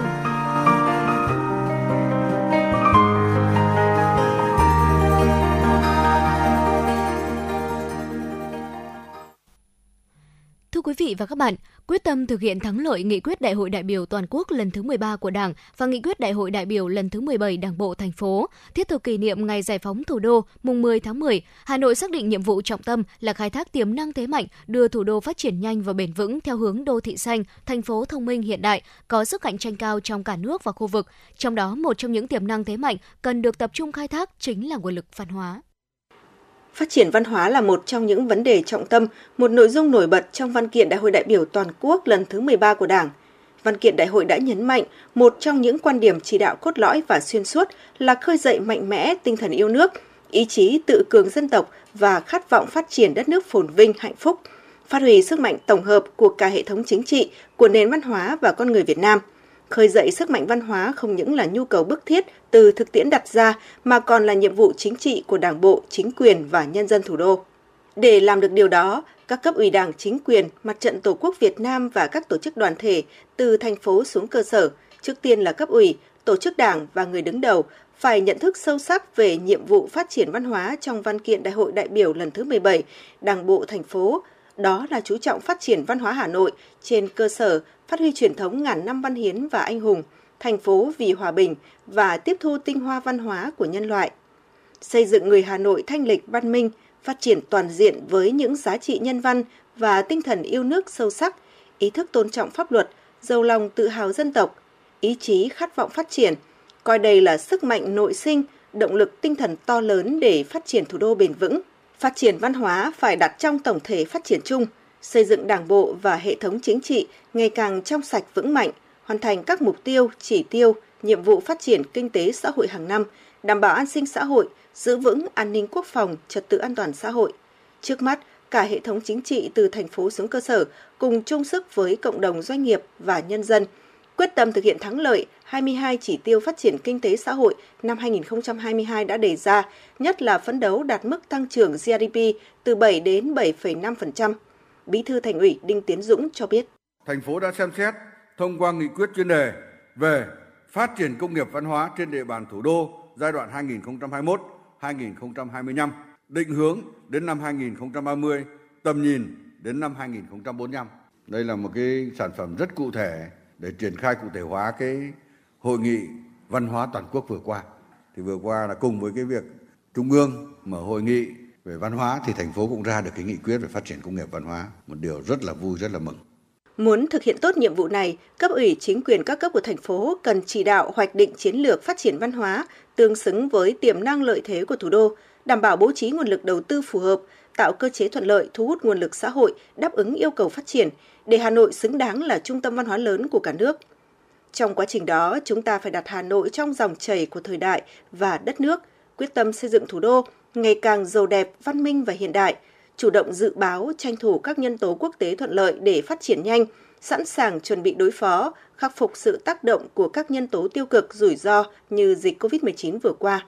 Chúng ta phải phân tích, đánh giá tiềm lực và trình độ phát triển của Hà Nội trong tương quan so sánh với thủ đô các nước, từ đó xác định đúng và phát huy tốt lợi thế so sánh để khẳng định vị thế trong mạng lưới sản xuất và chuỗi giá trị toàn cầu, kết hợp và giải quyết hài hòa giữa kiên định, kiên trì theo đuổi mục tiêu dài hạn, phù hợp tầm nhìn chiến lược với việc tập trung huy động có hiệu quả mọi nguồn lực để thực hiện thắng lợi mục tiêu ngắn hạn và trung hạn, đồng thời thúc đẩy mạnh mẽ việc hiện thực hóa mục tiêu xây dựng thành phố sáng tạo. Toàn thành phố tập trung xây dựng môi trường văn hóa lành mạnh và nhân văn trong hệ thống chính trị, trong từng cộng đồng thôn làng, khu dân cư, tổ dân phố, trường học, cơ quan, doanh nghiệp và mỗi gia đình – Mấu chốt là thực hành văn hóa chính trị cho đội ngũ cán bộ công chức các cấp gắn với đẩy mạnh học tập làm theo tư tưởng đạo đức phong cách Hồ Chí Minh, các quy định của Đảng về nêu gương và tinh thần Hội nghị Trung ương 4 khóa 12-13. Các cấp các ngành tiếp tục nâng cao hiệu quả, thực hiện hai quy tắc ứng xử của thành phố, khuyến khích xây dựng phát triển văn hóa doanh nghiệp, văn hóa doanh nhân, nhân rộng các mô hình văn hóa gia đình, cộng đồng, trường học, nếp sống văn hóa tiến bộ văn minh trong việc cưới lễ hội. Chúng ta phải kiên trì thực hiện mục tiêu xây dựng người Hà Nội thanh lịch văn minh, lấy gia đình và cộng đồng dân cư là điểm tựa chủ yếu để thực hiện, kết hợp hiệu quả giữa các biện pháp tuyên truyền, vận động, giáo dục và sức mạnh của hệ thống luật pháp, trong đó bao gồm cả nhiệm vụ sửa đổi luật thủ đô. Đồng chí Lê Trung Kiên, Bí thư huyện ủy Đông Anh cho biết. Liên quan tới dự thảo nghị quyết của Bộ Chính trị về phương hướng nhiệm vụ phát triển thủ đô Hà Nội đến năm 2030 và tầm nhìn 2045 với 50 quan điểm và các cái nhiệm vụ giải pháp ở đây thì chúng ta bổ sung thành 8 cái nhiệm vụ giải pháp. Trong đó cái nội dung thứ 8 là tổng kết hoàn thiện luật thủ đô. Chúng tôi thấy là rất là kỹ. Tuy nhiên thì từ nghị quyết của Bộ Chính trị này với luật thủ đô thì đảm bảo cái sự đồng bộ thống nhất trong một cái cơ chế cho Hà Nội, một cái đặc thù. Thì ở đây suy cho cùng tôi thấy có hai vấn đề rất là quan trọng. Một, đó chính là cơ chế chính sách về đội ngũ về tổ chức bộ máy cho chính quyền đô thị. Vấn đề thứ hai là cơ chế chính sách. Siêu cùng là xuyên suốt là hai vấn đề này rất là cơ bản để tạo cái cơ chế mà trong các văn kiện đều nói là bước bứt phá đột phá lớn cho thủ đô. Trên cơ sở thực hiện nghị quyết của Thành ủy về phát triển công nghiệp văn hóa trên địa bàn thủ đô giai đoạn 2021-2025 định hướng đến năm 2030, các cấp các ngành phải quán triệt nhận thức phát triển công nghiệp văn hóa là ngành kinh tế mũi nhọn, có tính liên ngành, liên vùng, xã hội hóa cao và lấy văn hóa con người làm nền tảng, là nguồn lực, là động lực để phát triển bền vững thủ đô. Mục tiêu đến năm 2025, công nghiệp văn hóa đóng góp khoảng 5%, đến năm 2030 đóng góp 8% và đến năm 2045 đóng góp 10% vào GDP của thành phố. Để phát huy sức mạnh văn hóa, chúng ta phải tranh thủ mọi nguồn lực cả về tài chính và kiến thức khoa học công nghệ, phấn đấu trở thành điểm đến hấp dẫn về giao lưu, hợp tác, quảng bá và tổ chức các sự kiện văn hóa thể thao có uy tín trong nước và quốc tế. Trước mắt, cần triển khai xây dựng mạng lưới sáng kiến Hà Nội để thu hút, tập hợp, phát huy tâm huyết trí tuệ và tình yêu Hà Nội của đội ngũ văn nghệ sĩ, trí thức, doanh nhân, cộng đồng trong nước và ngoài nước. Năm 2022, bên cạnh sự nỗ lực của cả hệ thống chính trị, có sự đồng hành, chia sẻ bằng tình yêu và trách nhiệm cộng đồng của mỗi người dân thủ đô, khơi dậy sức mạnh văn hóa. Tin tưởng rằng Hà Nội sẽ phát triển lên một tầm cao mới. Cách đây 74 năm, vào ngày 11 tháng 6 năm 1948, Chủ tịch Hồ Chí Minh ra lời kêu gọi thi đua ái quốc. Với nội dung chỉ có 441 từ, lời kêu gọi của người đã làm dấy lên một phong trào lớn và còn nguyên giá trị đến tận hôm nay và chắc chắn sẽ còn lâu hơn nữa. Ra đời năm 1992, phong trào Người tốt việc tốt là sự sáng tạo tiếp theo của phong trào thi đua yêu nước, góp phần làm cho hình thức, nội dung thi đua yêu nước ngày càng phong phú, hiệu quả và thiết thực, là địa phương đầu tiên trong cả nước phát động và tổ chức phong trào thi đua Người tốt việc tốt. Đến nay, sau tròn 30 năm triển khai thực hiện phong trào Người tốt việc tốt đã lan tỏa sâu rộng trong các ngành, các cấp và nhân dân thủ đô và thực sự trở thành nét văn hóa của người dân Hà Nội. Chương trình nghệ thuật hội tụ và lan tỏa tổng kết 30 năm phong trào người tốt việc tốt 1992-2022, vinh danh công dân thủ đô ưu tú năm 2022. Mời quý vị và các bạn đón xem. Quý vị thính giả đang theo dõi chương trình Truyền động Hà Nội chiều của Đài Phát thanh và Truyền hình Hà Nội. Chỉ đạo nội dung Nguyễn Kim Khiêm, chỉ đạo sản xuất Nguyễn Tiến Dũng, tổ chức sản xuất Xuân Luyến, đạo diễn và biên tập Phương Chuyên Lưu Hường, kỹ thuật viên Bảo Tuấn, MC Thu Thảo Quang Minh cùng thư ký Mai Liên phối hợp thực hiện. Và trước khi đến với những tin tức tiếp theo của chương trình ngày hôm nay, chúng tôi xin mời quý vị thính giả sẽ cùng thư giãn với một giai điệu âm nhạc.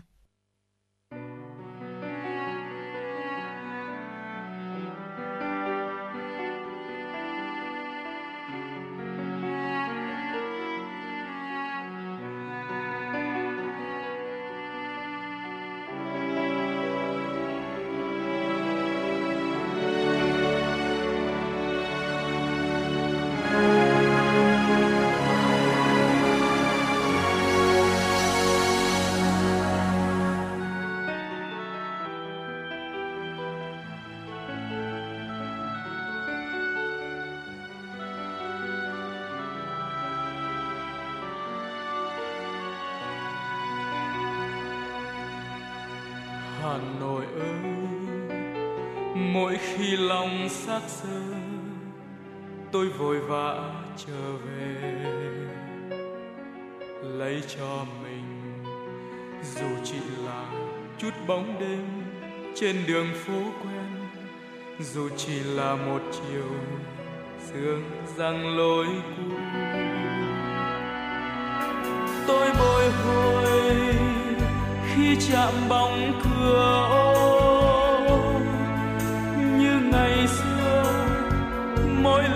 chạm vai gầy áo mẹ.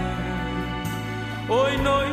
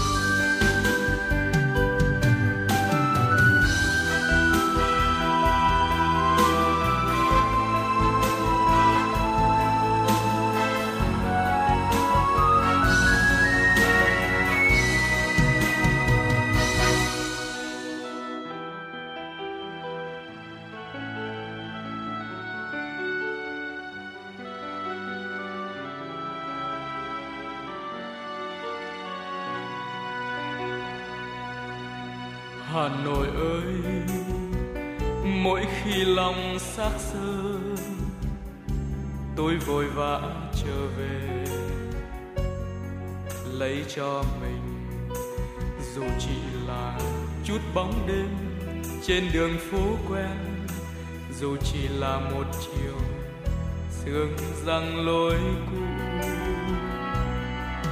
Tôi bồi hồi khi chạm bóng cửa,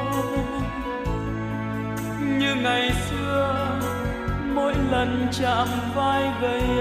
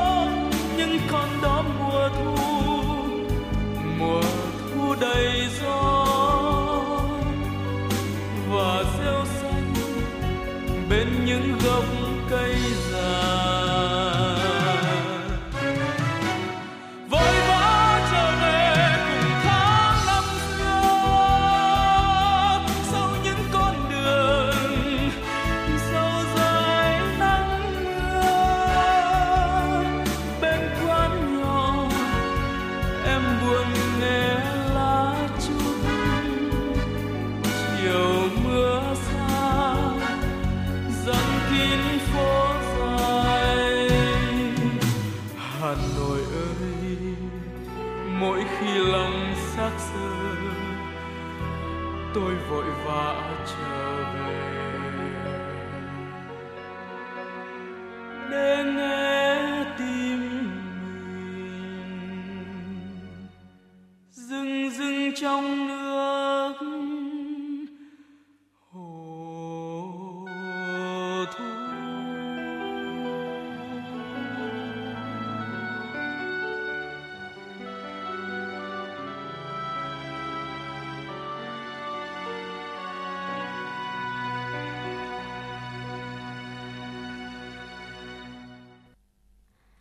quý vị thính giả quay trở lại với chuyển động Hà Nội chiều nay sẽ là những thông tin đáng quan tâm tiếp theo.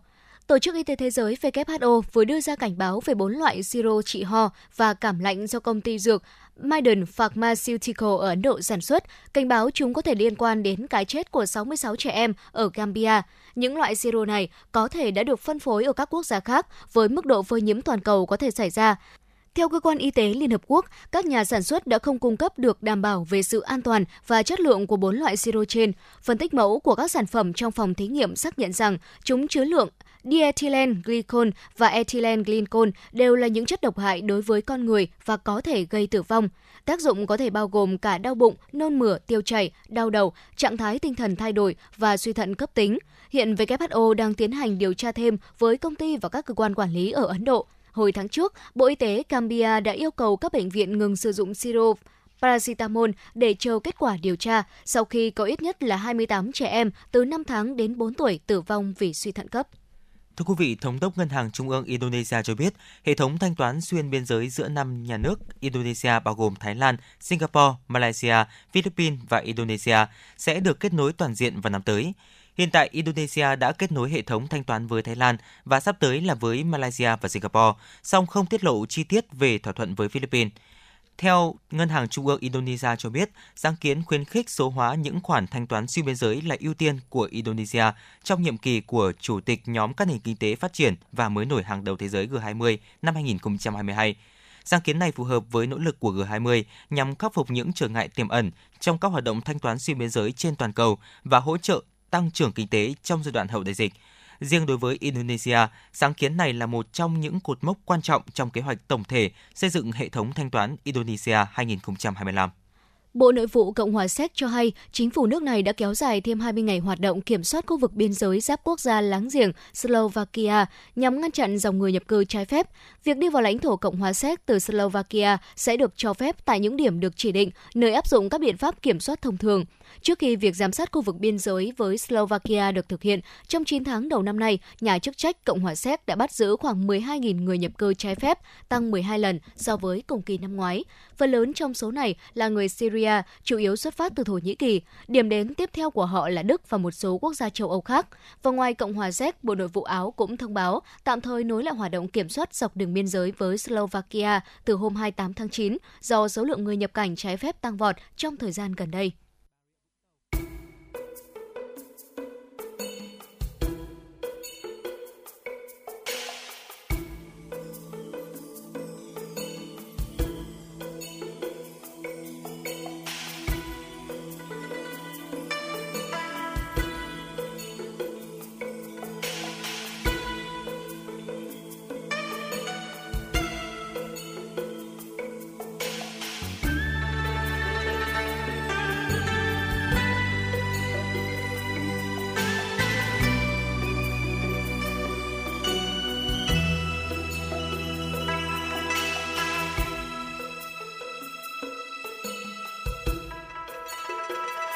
Năm niên về đây về đây hồi tụ ngàn năm về đây về đây hồi ngộ khi phách cha ông hồn thiêng sông núi, khát vọng bao đời gửi gắm đó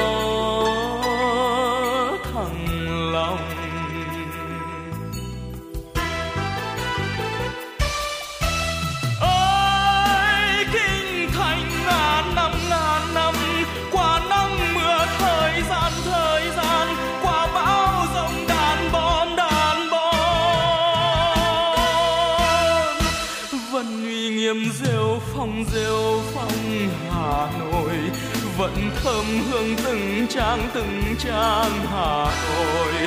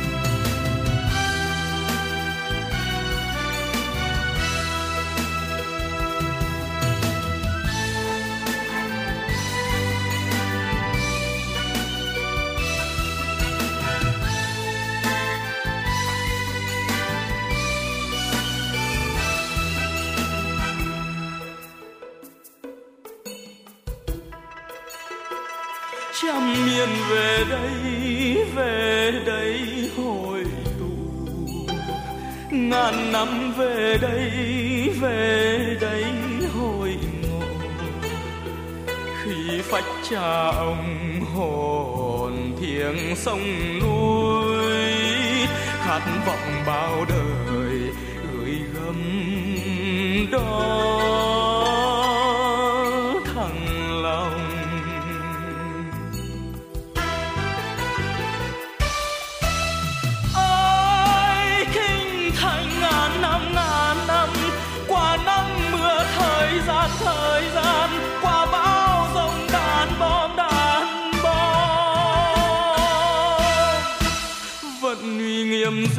phong rêu phong hà nội vẫn thơm hương từng trang từng trang hà nội.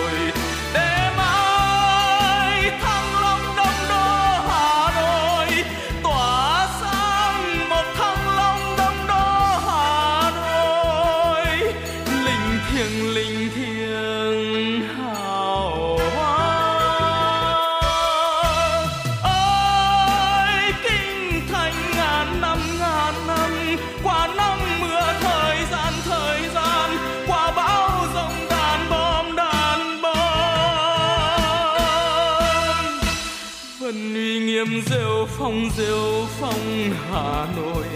Vẫn thơm hương từng trang từng trang hà nội.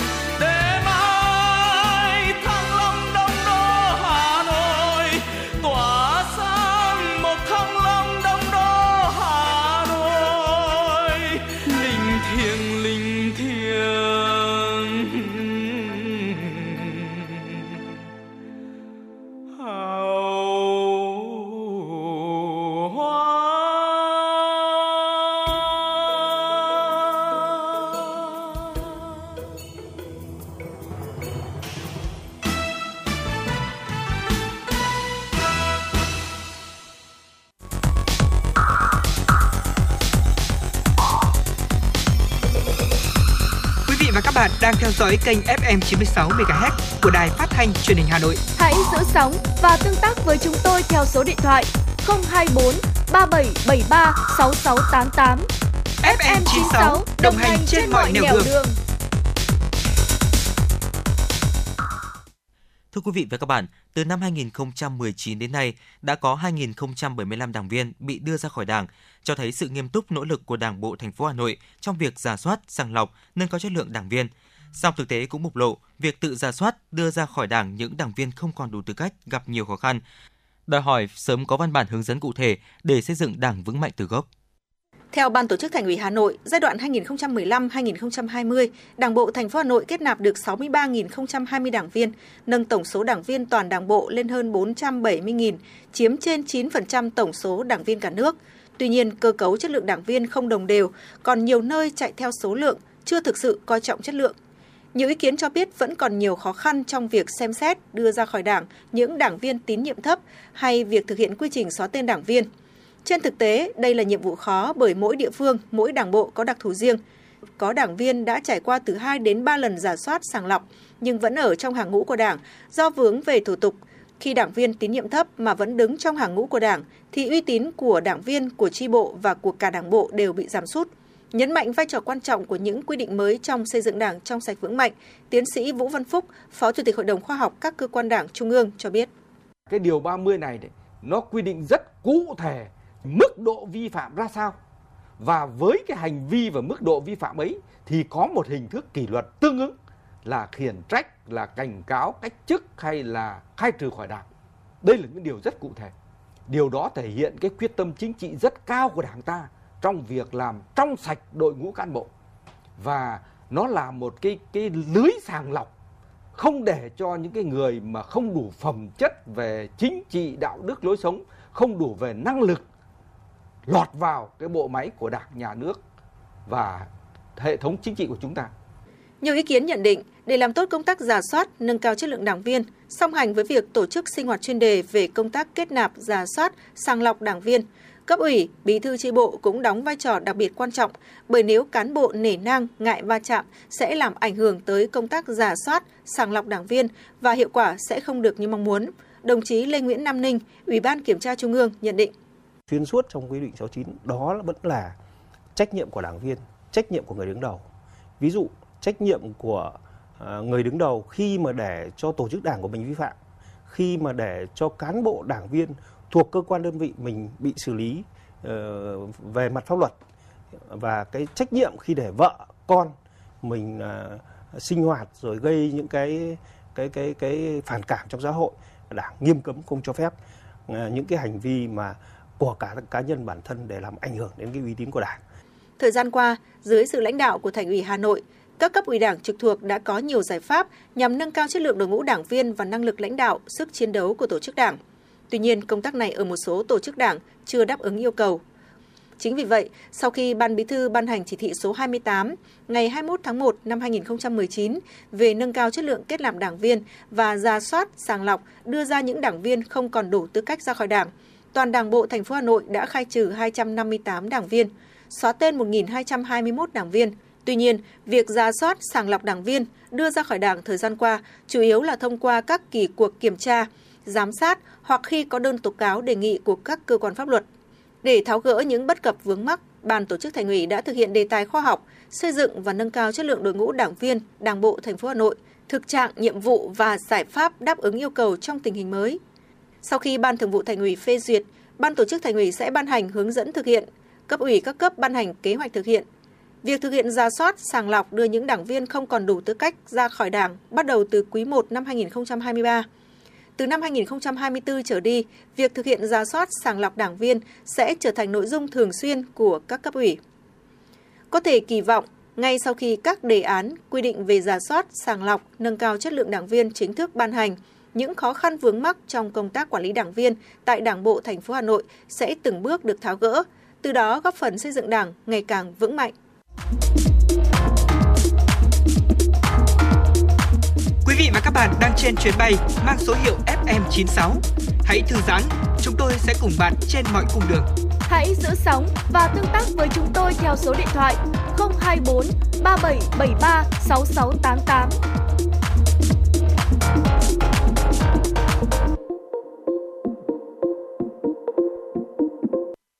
Thưa quý vị và các bạn, Hà Nội là thành phố đầu tiên trong cả nước đã phê duyệt quy hoạch chung không gian xây dựng ngầm đô thị trung tâm thành phố Hà Nội đến năm 2030, tầm nhìn đến năm 2050.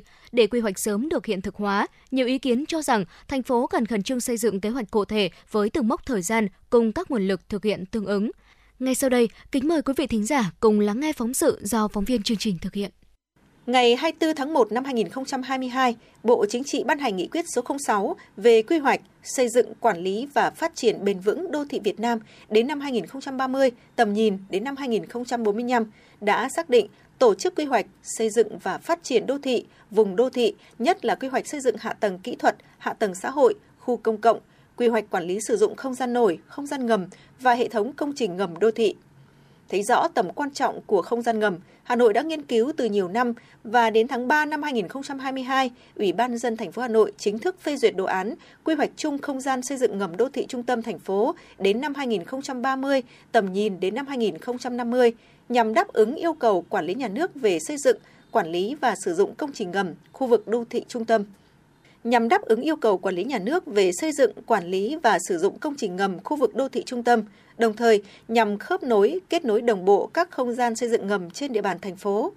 Việc thành phố Hà Nội là đô thị đầu tiên trong cả nước phê duyệt quy hoạch không gian ngầm cho thấy sự cố gắng rất lớn của các đơn vị tư vấn, sự đóng góp của chuyên gia.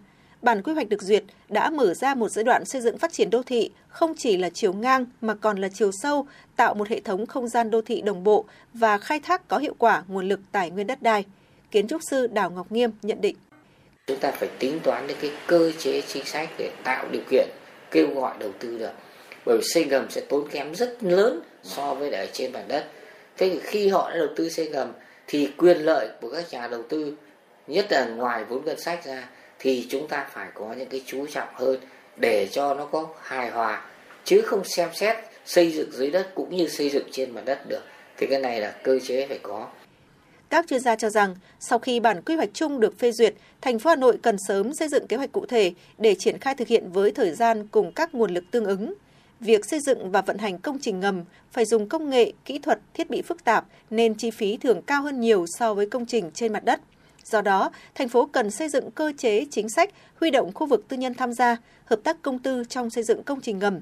Trước mắt, xây dựng ga tàu điện ngầm là trung tâm do nhà nước đầu tư phối hợp với các nhà đầu tư khác xây dựng các trung tâm công cộng, thương mại, dịch vụ đi cùng. Chuyên gia giao thông Đinh Quốc Thái nhận định. Bất kỳ một cái đô thị lớn nào trên thế giới đều phát triển rất mạnh về không gian ngầm hay là về các cái công trình ngầm nói riêng. Thế thì với thủ đô Hà Nội nó cũng sẽ là một cái xu hướng đi tất yếu thôi. Đó là xu hướng là khách quan. Còn về vấn đề chủ quan thì chúng ta cũng thấy rằng là rõ ràng trong bốn quận nội đô của thành phố Hà Nội là đã gần như là có thể nói rằng là không còn đất để chúng ta phát triển ờ, ở cái phần không gian nổi nữa. Vậy thì chắc chắn là chúng ta phải, phải phát triển các cái công trình ngầm, phát triển cái hệ thống không gian ngầm ở dưới để có thể đáp ứng được những, cái nhu cầu về vấn đề giao thông và cũng như là những cái tiện ích khác cho đô thị ờ, trong tương lai. Đây là đây là điều bắt buộc và nó là một vừa là xu thế, vừa là điều bắt buộc, vừa là ờ, cái sự cần thiết phải làm để mà đáp ứng cái sự phát triển của Hà Nội trong tương lai. Nhiều chuyên gia đô thị cho rằng để đồ án quy hoạch không gian ngầm phát huy giá trị trong thực tiễn rất cần phải điều chỉnh, hoàn thiện các cơ sở pháp luật có liên quan, cụ thể là luật đất đai. Quyền về sử dụng đất đai phần không gian ngầm đóng vai trò rất quan trọng trong quy hoạch và quản lý phát triển không gian ngầm. Tuy nhiên, các quy định của luật đất đai 2013 và các hướng dẫn không rõ ràng và ngay tại dự thảo luật đất đai lần này vẫn không cụ thể quy định có liên quan đến sử dụng đất để quy hoạch, xây dựng và quản lý không gian ngầm. Đây có thể coi là một nút thắt cản trở kêu gọi các nguồn lực đầu tư. Đặc biệt, để không làm ảnh hưởng đến quá trình thi công các công trình ngầm, cũng cần hoàn thiện và tháo gỡ những vướng mắc về tiêu chuẩn, quy chuẩn, định mức kinh tế, kỹ thuật liên quan đến quy hoạch, xây dựng công trình ngầm về độ an toàn, chiếu sáng, phòng cháy chữa cháy, cấp thoát nước, quy định vùng hạn chế, phạm vi bảo vệ và hành lang an toàn của công trình ngầm, đặc biệt là các tuyến tàu điện ngầm. Viện Quy hoạch Xây dựng Hà Nội cho biết, sau khi đồ án quy hoạch không gian ngầm đô thị trung tâm được duyệt, thành phố Hà Nội đã chỉ đạo các đơn vị sở ngành chức năng thực hiện những bước tiếp theo, trong đó có giao Viện Quy hoạch Xây dựng Hà Nội chủ trì, phối hợp với đơn vị liên quan, giả soát đề xuất danh mục các khu vực lập quy hoạch chi tiết không gian xây dựng ngầm cho các khu vực đô thị. Hiện nay, Viện Quy hoạch đang khẩn trương giả soát đề xuất danh mục những khu vực lập quy hoạch chi tiết không gian xây dựng ngầm cho các khu vực đô thị để trình thành phố phê duyệt. Nơi tôi sinh Hà Nội. Ngày tôi sinh Một ngày bồng cháy. Ngõ nhỏ Phố nhỏ Nhà tôi ở đó. Lặng nghe trong gió tiếng sông hồng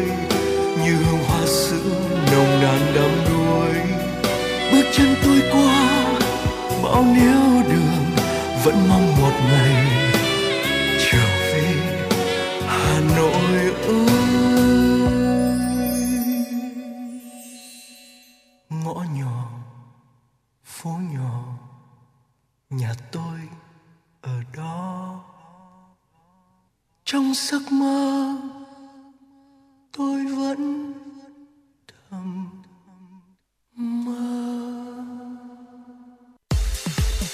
Quý vị và các bạn đang trên chuyến bay mang số hiệu FM96. Hãy thư giãn, chúng tôi sẽ cùng bạn trên mọi cung đường. Hãy giữ sóng và tương tác với chúng tôi theo số điện thoại 024 3773 6688. Quý thính giả đã quay trở lại với chuyển động Hà Nội chiều. Thưa quý vị, Hà Nội đã hoàn thành khối lượng lớn các quy hoạch, phủ kín 100% đồ án quy hoạch chung, quy hoạch phân khu đô thị. Một trong những mục tiêu của nghị quyết Đại hội đại biểu lần thứ 17 Đảng bộ thành phố Hà Nội là đến năm 2025, tỷ lệ diện tích phủ kín của các quy hoạch chung, quy hoạch phân khu đạt 100%.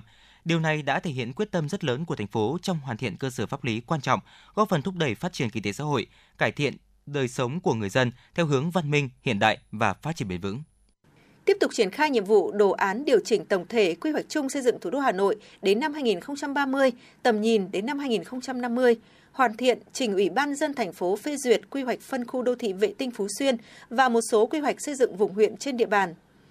Đây là những nhiệm vụ quan trọng của lĩnh vực quy hoạch đô thị trong những tháng cuối năm 2022.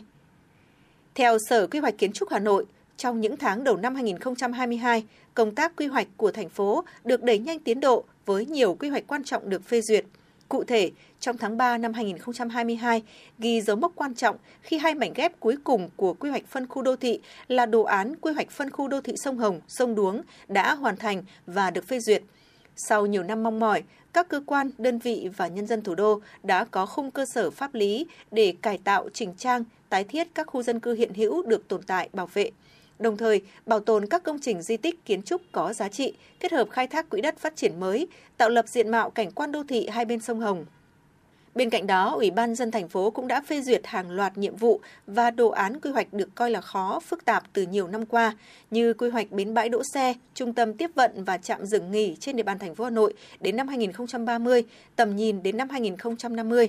9 nhiệm vụ quy hoạch phân khu thuộc đô thị vệ tinh Sơn Tây Hòa Lạc và nhiệm vụ quy hoạch xây dựng vùng huyện Gia Lâm đến năm 2030, tầm nhìn đến năm 2050 ban hành quy chuẩn kỹ thuật về quy hoạch kiến trúc tại khu vực các quận Ba Đình, Hoàn Kiếm, Đống Đa, Hai Bà Trưng, quy hoạch chung không gian xây dựng ngầm đô thị trung tâm Hà Nội đến năm 2030, tầm nhìn đến năm 2050. Chuyên gia giao thông đô thị Đinh Quốc Thái nhận định.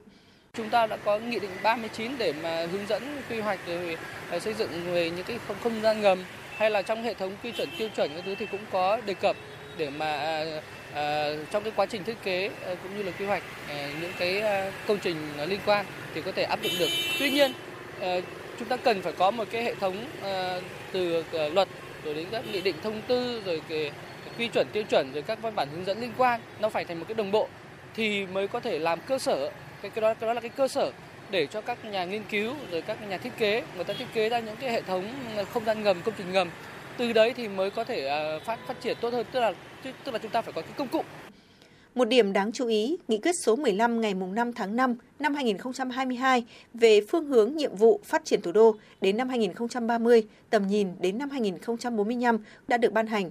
Trong đó có các nhiệm vụ giải pháp Hà Nội cần tập trung triển khai thực hiện. Đây là cơ sở pháp lý, điều kiện quan trọng để tạo động lực phát triển thủ đô từ nay đến năm 2030 và năm 2045 với định hướng lớn, thủ đô Hà Nội là thành phố văn hiến, văn minh, hiện đại, xây dựng Hà Nội trở thành đô thị thông minh, hiện đại, xanh, sạch đẹp, an ninh, an toàn. Bí thư Thành ủy Hà Nội Đinh Tiến Dũng cho biết.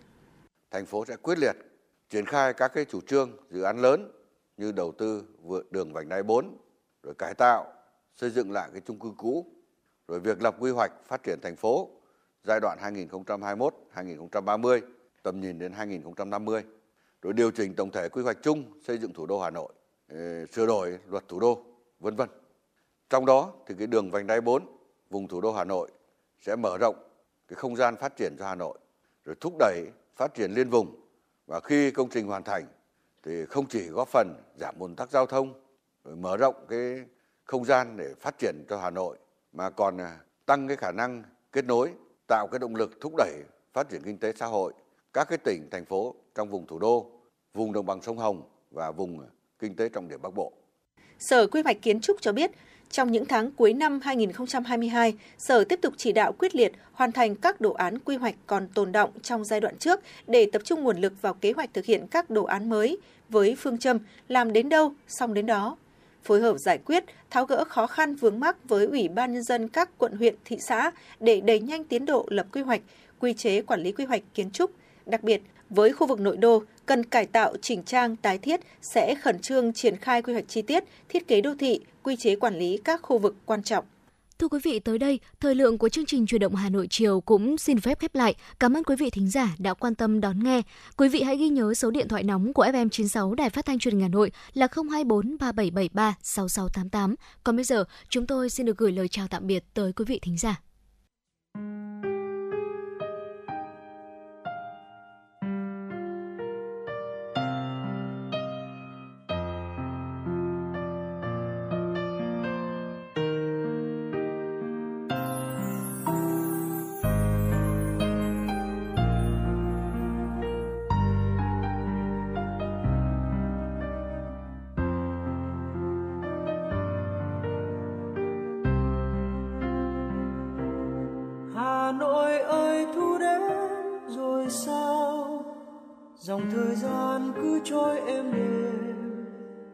Xưa thơ lòng hoa trong gió. Con đường xưa vàng úa bóng hình ai. Tà áo trắng tha thướt trong xưa. Chiều thu trôi xác sơn lá rụng từng chiếc lá, từng điều dày dứt cảm xúc tràn dâng lối cũ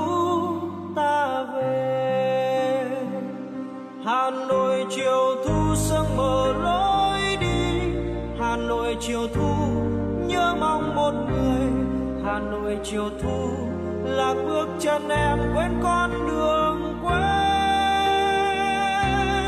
Hà nội chiều thu cơn gió heo mây tựa đầu khung cưa khắc khoải đời chờ. Sao sắc bên hiên